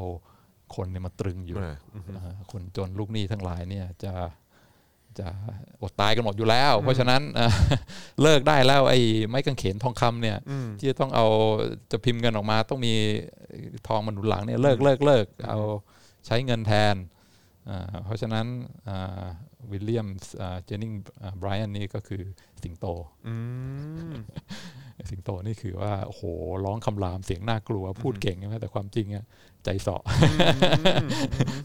ก็ก็เป็นตัวละครหนึ่งที่เดินทางไปกับดอโรธีด้วย คนเขียนนี่เป็นรีพับลิกันหรือเป็นเดโมแครตแล้วก็สุดท้ายวิธีที่แก้ปัญหาทุกอย่างทำให้ดอโรธีสามารถกลับบ้านได้เนี่ย ก็คือเงินรองเท้าใช่ไหมรองเท้าเงินรองเท้าสีเงินเคาะรองเท้าสีเงินป๊อกป๊อกแล้วก็ปัญหาทุกอย่างก็จะโดน solve ได้ถ้าพิมพ์เงินได้มากขึ้นเงินก็เฟ้อ ชาวนาก็ขายอ่าอ่าผลิตผลทางการเกษตรราคาสูงขึ้น ก็สามารถปลดหนี้ตัวเองได้แล้วก็ทุกคนก็จะดีขึ้น คือจริงๆแล้วหมายความว่าเรื่องเรื่องนี้เนี่ยได้แรงบันดาลใจมาจากเหตุการณ์ที่มันเกิดขึ้นอันนี้แหละฮะหรือว่าหรือว่ายังไงในในมุมมองของอาจารย์ ใช่ไหมคือฟังดูแล้วก็ดูดูเหมือนว่าจะเบสออนอย่างนี้เลยหรือเปล่าหรือว่ามันมีการมาตีความกันใหม่หรือว่ายังไงก็เป็นนิทานนะอ่าซึ่งนักประวัติศาสตร์เขามองเขาก็เห็นแบบว่า parallel ไงเฮ้ยมันใช่นี่หว่า แต่ว่าคนเขียนเองเขาก็ไม่ได้ออกมาบอกนะอ่าฮะอ่าฮะเขาก็เขียนว่าอันนี้ก็ก็คืเป็นงาน art อย่างหนึ่งแหละเอออย่างอือฮึแล้วก็ก็เหมือนเวลาเผาเงินนะครับอ่าก็งาน art เหมือนกันฮะอ่าแต่สุดท้ายพอเลือกตั้งขึ้นมาปรากฏว่าเดโมแครตแพ้ แล้วทำไงฮะตอนนั้นคือท้ายคือท้ายที่สุดแล้วคือ ก็บอกว่าเฮ้ยไม่ได้ อันนี้เป็นระบบนะจะพิมพ์เงินก็ต้องมีทองหนุนหลังอืมเพราะฉะนั้นริพับลิกันไม่เอาด้วย เราเชื่อถือในระบบ ก็จะชิบหายกันหมดบังเอิญโชคดี ไปเจอเหมืองทองใหม่ในแอฟริกาใต้ก็เลยก็เลยรอดตัวไป แต่ว่าแม่งเอ้ยแต่ว่าถ้าไม่เจอนี่ตายเออครับเพราะผมว่าถ้าไม่มีทองมันหนุนหลังพิมพ์พิมพ์คือหมายว่ากันไได้คือผ่านผ่านวิกฤตอันนั้นมาได้ก็เพราะว่าไปเจอเหมืองนั่นแหละเออโชคดีฟลุกก็คืออันนี้ก็คือปัญหาของระบบเนี่ยที่การจะพิมพ์เงินต้องมีทองหนุนหลังแล้วก็เกิดเงินฝืดอ่าลูกหนี้ต่างๆ เดือดร้อน เพราะฉะนั้นระบบนี้มันโดน โละทิ้งไปนานแล้ว เขาเห็นว่ามันเป็นระบบที่มีจุดอ่อนมากมายใช่ไหมจะพิมพ์เงินแต่ละทีเนี่ยขึ้นอยู่ว่ามีทองหรือเปล่าเนี่ยมันเป็นมันขาดความยืดหยุ่น เพราะฉะนั้นก็เลิกได้แล้ว ตั้งแต่สมัยสงครามโลกเวลาจะทำสงครามกันอะไรเงี้ยพิมพ์เงินขึ้นมาอ่าจ่ายทหารต้องรอให้มีทองก่อนนะจะบ้าเหรออ่าทุกคนเขาก็ abandon ไอ้ไอ้ระบบมาตรฐานทองนี้ไปนานแล้วอ่าเพราะฉะนั้นก็อ่าอ่าอย่าอย่าอย่าไป อย่าไปคิดว่าเงินที่เราใช้กันทุกวันนี้มีอะไรหนุนหลัง แต่อย่างแต่อย่างเมื่อก่อนอันนี้อันนี้ขอถามนอกเรื่องนิดนึงนะฮะอันนี้คือผมผมไม่แน่ใจคือเหมือนว่าหลังสงครามโลกปะที่แบบว่าเหมือนทางสหรัฐก็เหมือนทางทางทางไอเซนฮาวปะคือแบบว่าบอกว่าเออโอเค ทุกคนแบบห้ามเก็บแบบทองแบบที่เป็นทองทองอ๋อคำแท่งอ่าทองรูปพรรณไว้กับตัวหลังแล้วหลังคือสแบงบครามโลกเนี่ยเขาประมาณว่าต้องเอามาเก็บไว้กับรัฐให้หมดอะเออ เขาเขาเปลี่ยนระบบใหม่เรียกว่า Bretton Woods อืมคือแทนที่จะทุกสกุลเงินเนี่ยมีทอง back up เนี่ยก็คือให้ทุกสกุลเงินมามาอิงกับ US ดอลลาร์อ่าครับผมอ่าคืออ่าให้อัตราแลกเปลี่ยนกับ US ดอลลาร์คงที่อือฮึแล้วก็ US ดอลลาร์เนี่ยมีมีทองหนุนหลังอ่าครับผมอ่าซึ่งก็คือจะพยายามให้มีความยืดหยุ่นมากขึ้นอ่าซึ่ง แต่ระบบนั้นก็อยู่ไม่นานก็ก็ก็โดนละทิ้งเหมือนกันอืมนิกสันก็บอกกูไม่เอาแล้วเว้ยก็ไม่มีแล้วอ่าครับผมตอนนี้ระบบที่อ่าอ่าอัตราแลกเปลี่ยนกับเงินดอลลาร์คงที่นี่ก็ก็ไม่มีแล้วใช่ไหมใครๆเขาก็ปล่อยเงินลอยตัวแล้วก็ไอ้เงินดอลลาร์ที่มีทองหนุนหลังก็ไม่มีแล้วไม่มีอ่าธนาคาร ซึ่งนิกสันก็ ตอนนั้นก็ก็คือรีพับลิกันอ่าก็คือว่าก็ไม่เอาละอ่ามันมันขาดความยืดหยุ่น เศรษฐกิจเติบโตเราต้องการจะ เวลาเกิดเศรษฐกิจถดถอย ต้องการจะกระตุ้นเศรษฐกิจต้องการจะพิมพ์เงินมากขึ้นมันอ่าทำไม่ได้ เพราะว่าไม่มีทองอะไรเงี้ยไร้สาระ เพราะฉะนั้นต่อไปนี้ก็อยากจะพิมพ์ก็พิมพ์ ซึ่งอันนั้นก็คือเป็นแนวคิดแบบเดียว คล้ายๆ กับตัววิลเลียมอะไรไบรอันไบรอันนั่นหรือเปอ่าล่าวิลเลียมเจนเจ้านิงส์ไบรอันอ่าเจ้าเจ้าสิงโตใจสอนสิงนั่นโตนะใจสอก็คือจริง ๆ ก็เป็นไอเดียคล้ายๆกัน ก็เขาไม่ได้ไปขนาดนั้นไงเขาบอกว่าเฮ้ยแค่เอาเงินมาด้วย คือยังมีอะไรแบ็กอยู่ไงอ่าฮะ แต่ว่าเป็นทองแบ็กก็ได้เงินแบ็กก็ได้ อ่า จะได้พิมพ์ออกมาได้มากๆแต่ก็คล้าย ๆ กัน อ่เออ แต่ว่าตอนนี้คือไม่มีอะไรแบ็กเลยเอออ่าก็เป็นระบบที่เราอ่าใช้กันอยู่ทุกวันนี้ว้าวอืมครับผม เอ้เขาชื่ออะไรนะฮะของผมขออีกทีตัวตัวสิงโตอะวิลเลียมวิลเลียมเจเจนนิงเออเจนนิงส์ ไบรอัน ไรอันด้วยไบรอัน B เนี่ยเออ Brian ผมก็ตกใจนึกว่าจะไบรอันด้วย นี่เจ้าสิงโตตัวนี้จะชื่อเหมือนลูกเราอันเนี่ย สิงโตนะครับก็นิทานเล่าเด็กที่อ่าว้าวที่เราคุ้นเคยกัน แล้วก็มาทำเป็นหนังฮอลลีวูดสนุกเนี่ยความจริงก็เป็นไปได้เหมือนกันที่จะเป็นอ่าบทเรียนเรื่องการเงิน ระบบการเงินอ่าที่อยู่มันทำมันเบื้องหลังมันทำให้ผมอยากไปดูไอ้เวอร์ชั่นใหม่ที่เขาทำขึ้นมาอะไรนะออสอะไรนะที่ออสอะไรนะที่มันรู้สึกว่าดิสนีย์ทำด้วยเหมือนกันอะแต่เพิ่งทำมาเมื่อประมาณสักตีซะว่าสักสิปีที่แล้วอะออสเดอะ อะไรสักอย่างอะเออที่แบบว่าไอ้ชื่ออะไรนะเจมส์ฟรังโกเล่นอะเออก็อยากรู้เหมือนกันว่า คือถ้าพออาจารย์วินัยบอกว่าเฮ้ยจริง ๆ แล้ว Wizard of Oz เนี่ยมันเป็นเอ่อนิทานการเงินหรือว่านิทานนิทานแบบเชิงเศรษฐศาสตร์อะไรแบบเนี้ยเออหรือว่าเปรียบเทียบกับประวัติศาสตร์ เศรษฐศาสตร์อะไรเงี้ยเออก็ ก็อยากรู้เหมือนกันนะว่าเวอร์ชันใหม่ที่ที่ทำออกมา มีการตีความไปในลักษณะแบบนั้นหรือเปล่า หรือเราสามารถตีความในลักษณะแบบนั้นได้หรือเปล่าที่ City of Emerald นี่ยังเป็นแบบวอชิงตันดีซีหรือว่าศูนย์กลางทางการเงินได้อยู่หรือเปล่าอะไรแบบเนี้ยเออก็น่าสนใจนะมองทุกอย่างเป็นสีเขียว คือตอนเข้าไปนี่ต้องใส่แว่นไงแว่นเป็นสีเขียวนะเพราะฉะนั้นมองทุกอย่างเป็นเงินหมดอ่าเออเออเออเออเออเออแล้ว ก็ไอีพ่อมดเนี่ยครับเออความจริงที่ใครนึกว่าเอ่อยิ่งใหญ่เก่กาจอะไรเนี่ยความมากจริงอะบอกมีไกด์ครับผมทำอะไรไม่ได้สักอย่างแล้วก็ชาวนาเออแรงงานเขาเก่งเขาอยู่แล้วเออเออเพียงแต่ขาดความมั่นใจนิดหน่อยอ่าเออโอ้โหส่วนโดโรธีนี่ก็เป็นเขาเรียกว่า American value ไงมีความเป็นเด็กผู้หญิงที่อ่าเรียกว่าอะไรเพียวแล้วก็มีจิตใจดีอะไรเงี้ยอืมแต่ว่าก็อยู่ๆโดนพายุอ่าพัดมาอยู่ในอ่าอยู่ในอ่า สถานที่ใหม่ซึ่งแปลกหูแปลกตาอ่ากลับบ้านไม่ถูกอะไรอืมเงี้ยอืมอืมซึ่งถ้าเห็นดูดีๆ มันก็มี parallel ใช่ไหมแต่ว่าจริง ๆ แล้วคนเขียนเนี่ยเขาตั้งใจให้เป็นอ่า เป็นบทเรียนงี้หรือเปล่าก็ก็เถียงกันได้ คือพอตีพอตีความออกมาปุ๊บก็เหมือนว่าดอรธีนี่เป็นจิตวิญญาณของความเป็นอเมริกันหรือเปล่าอ่าของอเมริกันเออใช่ที่แบบใช่ว่าจิตวิญญาณของสังคมอใช่เมริกันที่แบบว่ากำต้ลัองงการจะช่วยว่าจะไปทางไหนดีนะจะอะไรยังไงดีเออปัญหาก็มีของทั้งชาวนาคนชั้นชนชั้นกรรมอาชีพอะไรต่าง ๆ เหล่านี้แล้วก็ยังต้องไปที่เมืองไปต่อรองกับนักการเมืองอะไรแบบเนี้ยเออก็โอ้โอ้โห ลึกฮะ deep ฮะ deep deep deep deep เออ ดีครับเดี๋ยวผมจะเอาเรื่องนี้ไปเล่าให้ลูกฟังสุดสัปดาห์นี้เออนะครับอ่ามีอีกเยอะนะครับไอ้พวกอ่ารายละเอียดในเรื่องเนี่ยเขาบอกว่ามันอิงกับเรื่องการเมืองอะไรทั้งหลาย ซึ่งซึ่งเห็น parallel ความสอดคล้องค่อนค่อนข้างเยอะ อืมอืมแต่ว่าเรามโนไปเองหรือเปล่าก็ไม่รู้ เออไม่แต่เจ๋งดีครับเจ๋งดีฮะมันก็มันก็คือสิ่งที่เราสามารถเอ่อตีความได้ตามที่เราเอ่อเขาเรียกว่าอะไรใช้ประสบบริบทการณ์หรือว่าบบริริบบททของสังคมประวัติศาสตร์ตอนนั้น นั้นๆใช่ใช่ใช่น่าสนใจครับเอ่อคุณ พารเอ่อพารสหรือเปล่าบอกว่าเขาบอกเมกาทองหมด อืม หมดเหรอ ไม่น่าหมดนะไม่มีปัญหาครับเออจะพิมพ์เงินก็ไม่ต้องไม่ต้องตอนนี้ไม่มัต้อนงง้อมันไม่ได้ทอิงอยู่แล้วฮะามันไม่ได้อิงอยู่แล้วเออครับ ผม มีทองไม่มีทองก็พิมพ์ออกมาได้ตามต้องการครับ มีเขาบอกว่าคุณอลิสเนี่ยอลิสเหรอฮะผมว่าเออเป็นเป็นดอโรธีหรือเปล่าฮะอ๋อบอกว่าอลิสไปเก็บเห็ดในดินแดนมหัศจรรย์ได้ฉีดไฟเซอร์ อ๋อ นี่อิงกับ Alice in Wonderland เออครับผมเอ่อ คุณไมเคิลบอกว่าประเด็นเรื่องดอโรธีเคยดู YouTube ของคุณฟาโรสใช่ไหมฮะ น่าคิดมากเลยครับเรื่องเอ่อ SH เหรอครับ อ๋อ sexual harassment ใช่ไหมฮะ ในกองถ่ายสมัยนั้นรวมไปถึงการเห็นคนไม่เป็นคนเป็นแค่ทาส ของการสร้างหนังเรียกว่าเงามืดเบื้องหลังที่ทำเงินสุดๆในยุคหนึ่งเอออ๋อเหรอครับก็มีเออเดี๋ยวเดี๋ยวต้องไปดูกันเนาะอืนะมีคบดราม่าเรื่องคงเรื่องคงการสร้างหนังเรื่องนี้เลยแต่ก็ไม่แปลกนะ เพราะว่าคือแบบสมัยนั้นอะไรออฟออฟมันก็เยอะครับ อะไรแบบพังๆก็เยอะครับอืมนะฮะเอ่อออสที่เจมส์เล่นไม่ตรงกับที่อาจารย์วินัยเล่าอ๋อไม่ไม่ไม่คืออันนั้นอันนั้นมันอันนั้นมันเหมือนแบบเป็นภาค ภาคที่เขาแยกออกมาหรืออะไรก็ไม่รู้ผมไม่แน่ใจนะครับ แต่คืออยากอยากดูอันนั้นเหมือนกันมึงเคยดูผ่านๆแต่ผมก็แบบว่า ผมก็ไม่ได้ไม่ไม่ไม่ได้อินขนาดนั้นนะเออแต่พออาจารย์วินัยเล่าถึงถึงการตีความเจ้าตัวนิทานเรื่องเนี้ยแล้วก็พอทำออกมาเป็นหนังทำเป็นภาพยนตร์ด้วย มันได้รับการเอ่อกระแสตอบรับในในในเขาเรียกว่าอะไรในเอ่อ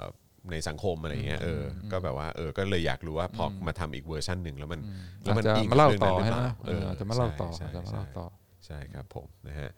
อะโอเคนะครับโหนี่เราคุยกันมาชั่วโมงครึ่งนะอาจารย์วินัย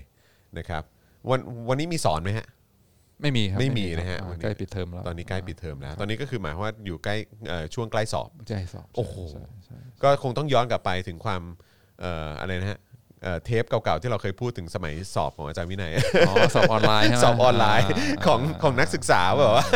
อ่าวันนี้ก็มาเล่าก็เป็นการสร้างความพึกเขิมให้ตัวเองด้วยเออเพราะว่าบครึ่งหลังผมนี่กำลังสอนแมคโครอยู่โอ้โหเออก็เนี่ยมีเรื่องพวกนี้แหละที่ไว้อันนี้คืออะไรฮะมหาภาคใช่ไหมฮะอ่ามหาอ่ภาคมหาภาคใช่ใช่เรื่องคการบผมเงินเรื่องอะไรทั้งหลายอืมฟังอาจารย์วินัยเล่านิทาน หลับไปตื่นนึงเหรอโอ้โหอะไรวะ ก็ลองติดตามได้นะแต่สำหรับผมผมตื่นเต้นมาก ผมชอบผมฟังอย่างนี้แล้วก็รู้สึกโอ้โหแบบว่า เออมันมีหลายเรื่องที่เราเราเราเข้าใจเฉยๆว่ามันเป็นแบบเหมือนแค่เรื่องเล่าสนุกสนุกอะไรอย่างเงี้ยเออที่แบบว่าที่เอาไว้เล่าให้เด็กฟังหรือว่านิทานอะไรแบบเนี้ยแต่ว่าพอมานั่งคิดดูเฮ้ยเออพอตีความแล้วแบบว่าไปกับ คือจริง ๆ คนเขียนมันต้องมีแบบประสบการณ์อะไรสักอย่างในการถ่ายทอดนะเนอะ อ๋อตอนนั้นคือทุกคนแบบว่าเพ่งเล็งเรื่องนี้มากไงว่าเฮ้ยทำไมเงินแม่งฝืดทำไมข้าวของราคาแม่งตกอะไรเงี้ยทำไมรัฐบาลไม่พิมพ์เงินออกมาเขารู้กันตั้งนานแล้วว่าเงินฝืดเนี่ยเพราะพิมพ์เงินไม่ได้อ่าทุกคนรู้แล้วก็การเลือกตั้งครั้งนี้คือ mandate จะเอา gold standard หรือไม่เอา gold standardคือมันมันมันเป็นการวิพากษ์สังคม หรือว่าเป็นการสะท้อนสังคมออกมา ในรูปแบบที่แตกต่างกันออกไป บางงานก็เป็นข่าว บางงานก็เป็นหนังสือบางงานก็เป็นบทความบางงานก็เป็นแบบนินิทานทานเออนะครับ เจ๋งดีฮะ เจ๋งดีฮะเอิ่มคิดอย่างไรกับเรื่อง universal basic income อืมโหอันนี้ต้องเป็นอีกเทปเลยไหมยาวนะวันนี้ยาว ต้องเป็นอีกเทปเลยฮะ อันนี้คงต้องต้องขออนุญาตเป็นอีกเทปหนึ่งนะครับผมนะครับอาจารย์พูดถึงบิตคอยหน่อยครับบิตคอยนี่จริงๆ ก็อย่างที่บอกคือเมื่อกี้เราคุยถึงเรื่อง d e f i ไปอ่า นะครับซึ่งก็เอ่อถ้าดู The Business ไปแล้วก็จะอธิบายเบื้องต้นว่ามันคืออะไรยังไงนะครับแล้วก็ d e f i ที่อาจารย์วินัยเล่าให้ฟังในเทปที่ผ่านมาเนี่ยนะครับก็คือเอิ่มก็คือ เอ่อชนเผ่าแยบอ่าเออการเงินชผ่แบบยับไม่รวมศูนย์ ใช่เออโดยซึ่งแบบว่าอาศัย น่าสนใจมากคือมันก็เป็นแนวคิดและไอเดียที่มันก็มีมาก่อนแล้วเออนะครับแต่ถูกหยิบมาใช้ในในคริปโตเคอเรนซีในแต่ปัก่จอนจุบัน ทำไม่ได้เพราะไม่มีเทคโนโลยีแต่ตอนนี้อ่าเทคโนโลยีมันเอื้อแล้ว ครับผม อาจารย์นาฬิเอ่ออาจารย์นาฬิกาแจ่มฮะเอ๋ออันนี้นะครับผมอ่าเป็นจอห์นซื้อให้นะครับอ่ารายการนี้จอห์นซื้อให้อ่าแล้วผมดีใจมากที่อาจารย์วินัยยังใส่อยู่จนทุกวันนี้นะฮะอ่าใส่ตลอดเวลานะครับอ่าใช้ดีใช้ดี อะไรดีๆที่คนอื่นชมเนี่ยคนอื่นคนอื่นซื้อให้ทั้งนั้นนะครับอ่าแต่ว่าก็นี่ไงมี taste ดีก็แบบว่าเออ mix and match ดีมากอ่าเออเป๊ะมากครับผมครับนะฮะอาจารย์คิดอย่างไรกับอะไรนะฮะ เอ่ออะไรฮะ มันออกเสียงว่าอะไรแอนนาโค แอนนาโคแคปิตอลิซึม capitalism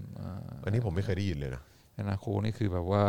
แอนนาคีไงอ๋อ An- มันจะมาจากแอนาคีใช่ไหมแอนนาคีทีแรกแบบว่าเออ มันแอนาคีผอันมนี้ผมว่าก็เดานะครับแอนนาโคเออนี่คือแบบว่าไม่ไม่อืม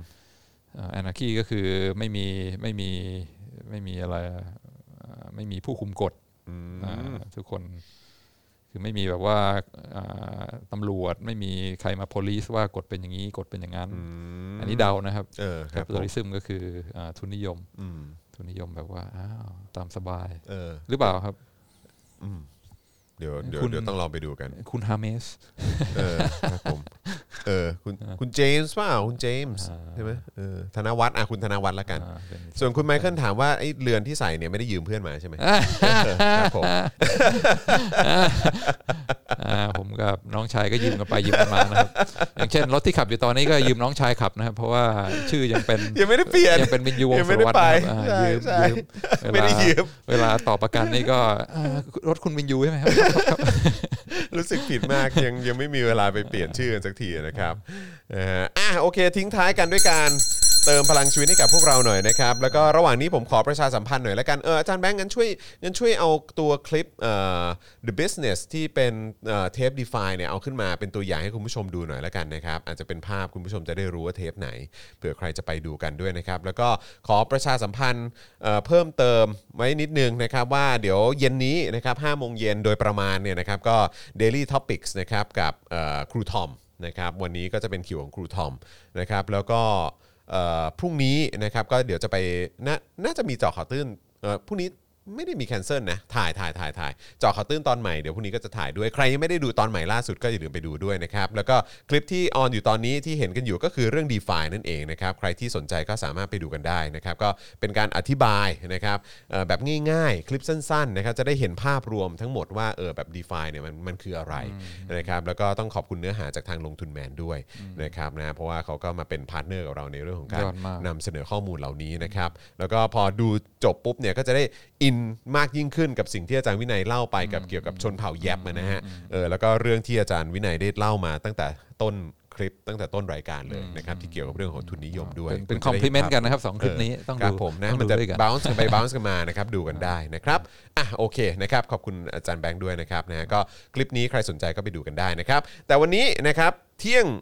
จะครึ่งแล้วนะครับคุยกันมา 1 ชั่วโมง 35 นาทีนะครับก็ขอบคุณทุกท่านมากๆ ช่วงท้ายเนี่ยก็เติมพลังทิ้งท้ายกันได้นะครับนะให้กับอาจารย์วินัยของเรานะครับนะที่วันนี้มาร่วมพูดคุยกัน ซึ่งดีใจมากตอนนี้อาจารย์วินัยมาอย่างสม่ำเสมอนะครับแฟนๆที่รอคอยก็จะได้เอ่อได้ติดตามกันอยู่เรื่อยๆนะครับครับแต่อีกหนึ่งคนที่หลายคนยังรออยู่นะ ก็คืออาจารย์โกวิทนะครับแต่คิวคิวไม่ลงสักทีคิวไม่ลงสักทีครับนะฮะแต่ว่ามาสัญญานะครับยังไงอาจารย์โกวิทก็ต้องมานะครับเพราะว่าเราเอ่อหยอดอาจารย์โกวิทอยู่ตลอดนะครับอาจารย์โกวิทบอกเอ้ยแป๊บแป๊บนึงแป๊บนึงกำลังเคลียร์คิวอยู่เออนะโอ้แล้วครับเตรียมเรื่องไว้แล้วนะครับผมฟังเรื่องที่อาจารย์กุ้ยจะเล่าแล้วเจ๋งมากอ้าวเหรอสุดยอดก็เนี่ยแหละนะคือรอฟังนะมีเออมีเรื่องพร้อมครับชุดผมพร้อมแต่ว่าแน่นะครับอะเดี๋ยวดูก่อนเดี๋ยวดูก่อนนะครับว่าเออจะดึงตัวมาได้เมื่อไหร่นะครับแต่รับรองว่าเรื่องที่อาจารย์กุวิทย์เอ่อเตรียมมานี่แซ่บแน่นอนนะครับนะแล้วก็เอ่อเดี๋ยว เตรียมตัวติดตามอาจารย์วินัยได้ในเทปครั้งต่อไปนะครับ แต่ว่าวีคหน้าน่าจะเป็นคิวของพี่แขกก่อนนะครับแล้วก็เดี๋ยวอาจารย์วินัยจะกลับมาสลับอีกวีคหนึ่งนะครับนะฮะเพราะฉะนั้นใครที่เป็นแฟนคลับของอาจารย์วินัยอดใจรอนิดหนึ่งละกันนะครับวันนี้ขอบคุณอาจารย์วินัยมากนะครับครับขอบคุณยินดีนะครับครับนะฮะยินดีครับแล้วก็ขอบคุณคุณผู้ชมด้วยที่เข้ามาติดตามกันนะครับอย่าลืมเติมพลังชีวิตให้กับพวกเราทิ้งท้ายกันได้อย่าลืมสมัคร member กันนะครับ supporter กันนะครับแล้วก็ใครเออชอบผลิตภัณฑ์ของ Spoke Dark ก็อย่าลืมไปช้อปปิ้งกันได้ด้วยเหมือนกันนะครับและใครดูอยู่ต่างประเทศแล้วก็อยากจะสนับสนุน content นะฮะภายในประเทศไทยนะครับอย่าง Spoke Dark TV เนี่ยนะครับก็สามารถเอ่อเติมพลังให้กับพวกเราได้ผ่านทาง PayPal นั่นเองนะครับเดี๋ยวอาจารย์แบงค์แปะไว้ให้ในช่อง comment นะครับขอไปเรียบร้อยแล้วนะครับนะฮะอะวันนี้หมดเวลาแล้วนะครับผมจอห์น วิญญูนะครับอาจารย์วินัยวงศ์สุรวัฒน์นะครับแล้วก็แน่นอนอาจารย์แบงค์เอ่อมองบนถอนในใจไปพลางๆนะครับพวกเราสามคนลาไปก่อนนะครับ สวัสดีครัสวัสดีบครับบ๊ายบายครับสวัสดีครับ Daily Topics กับจอห์นวินยู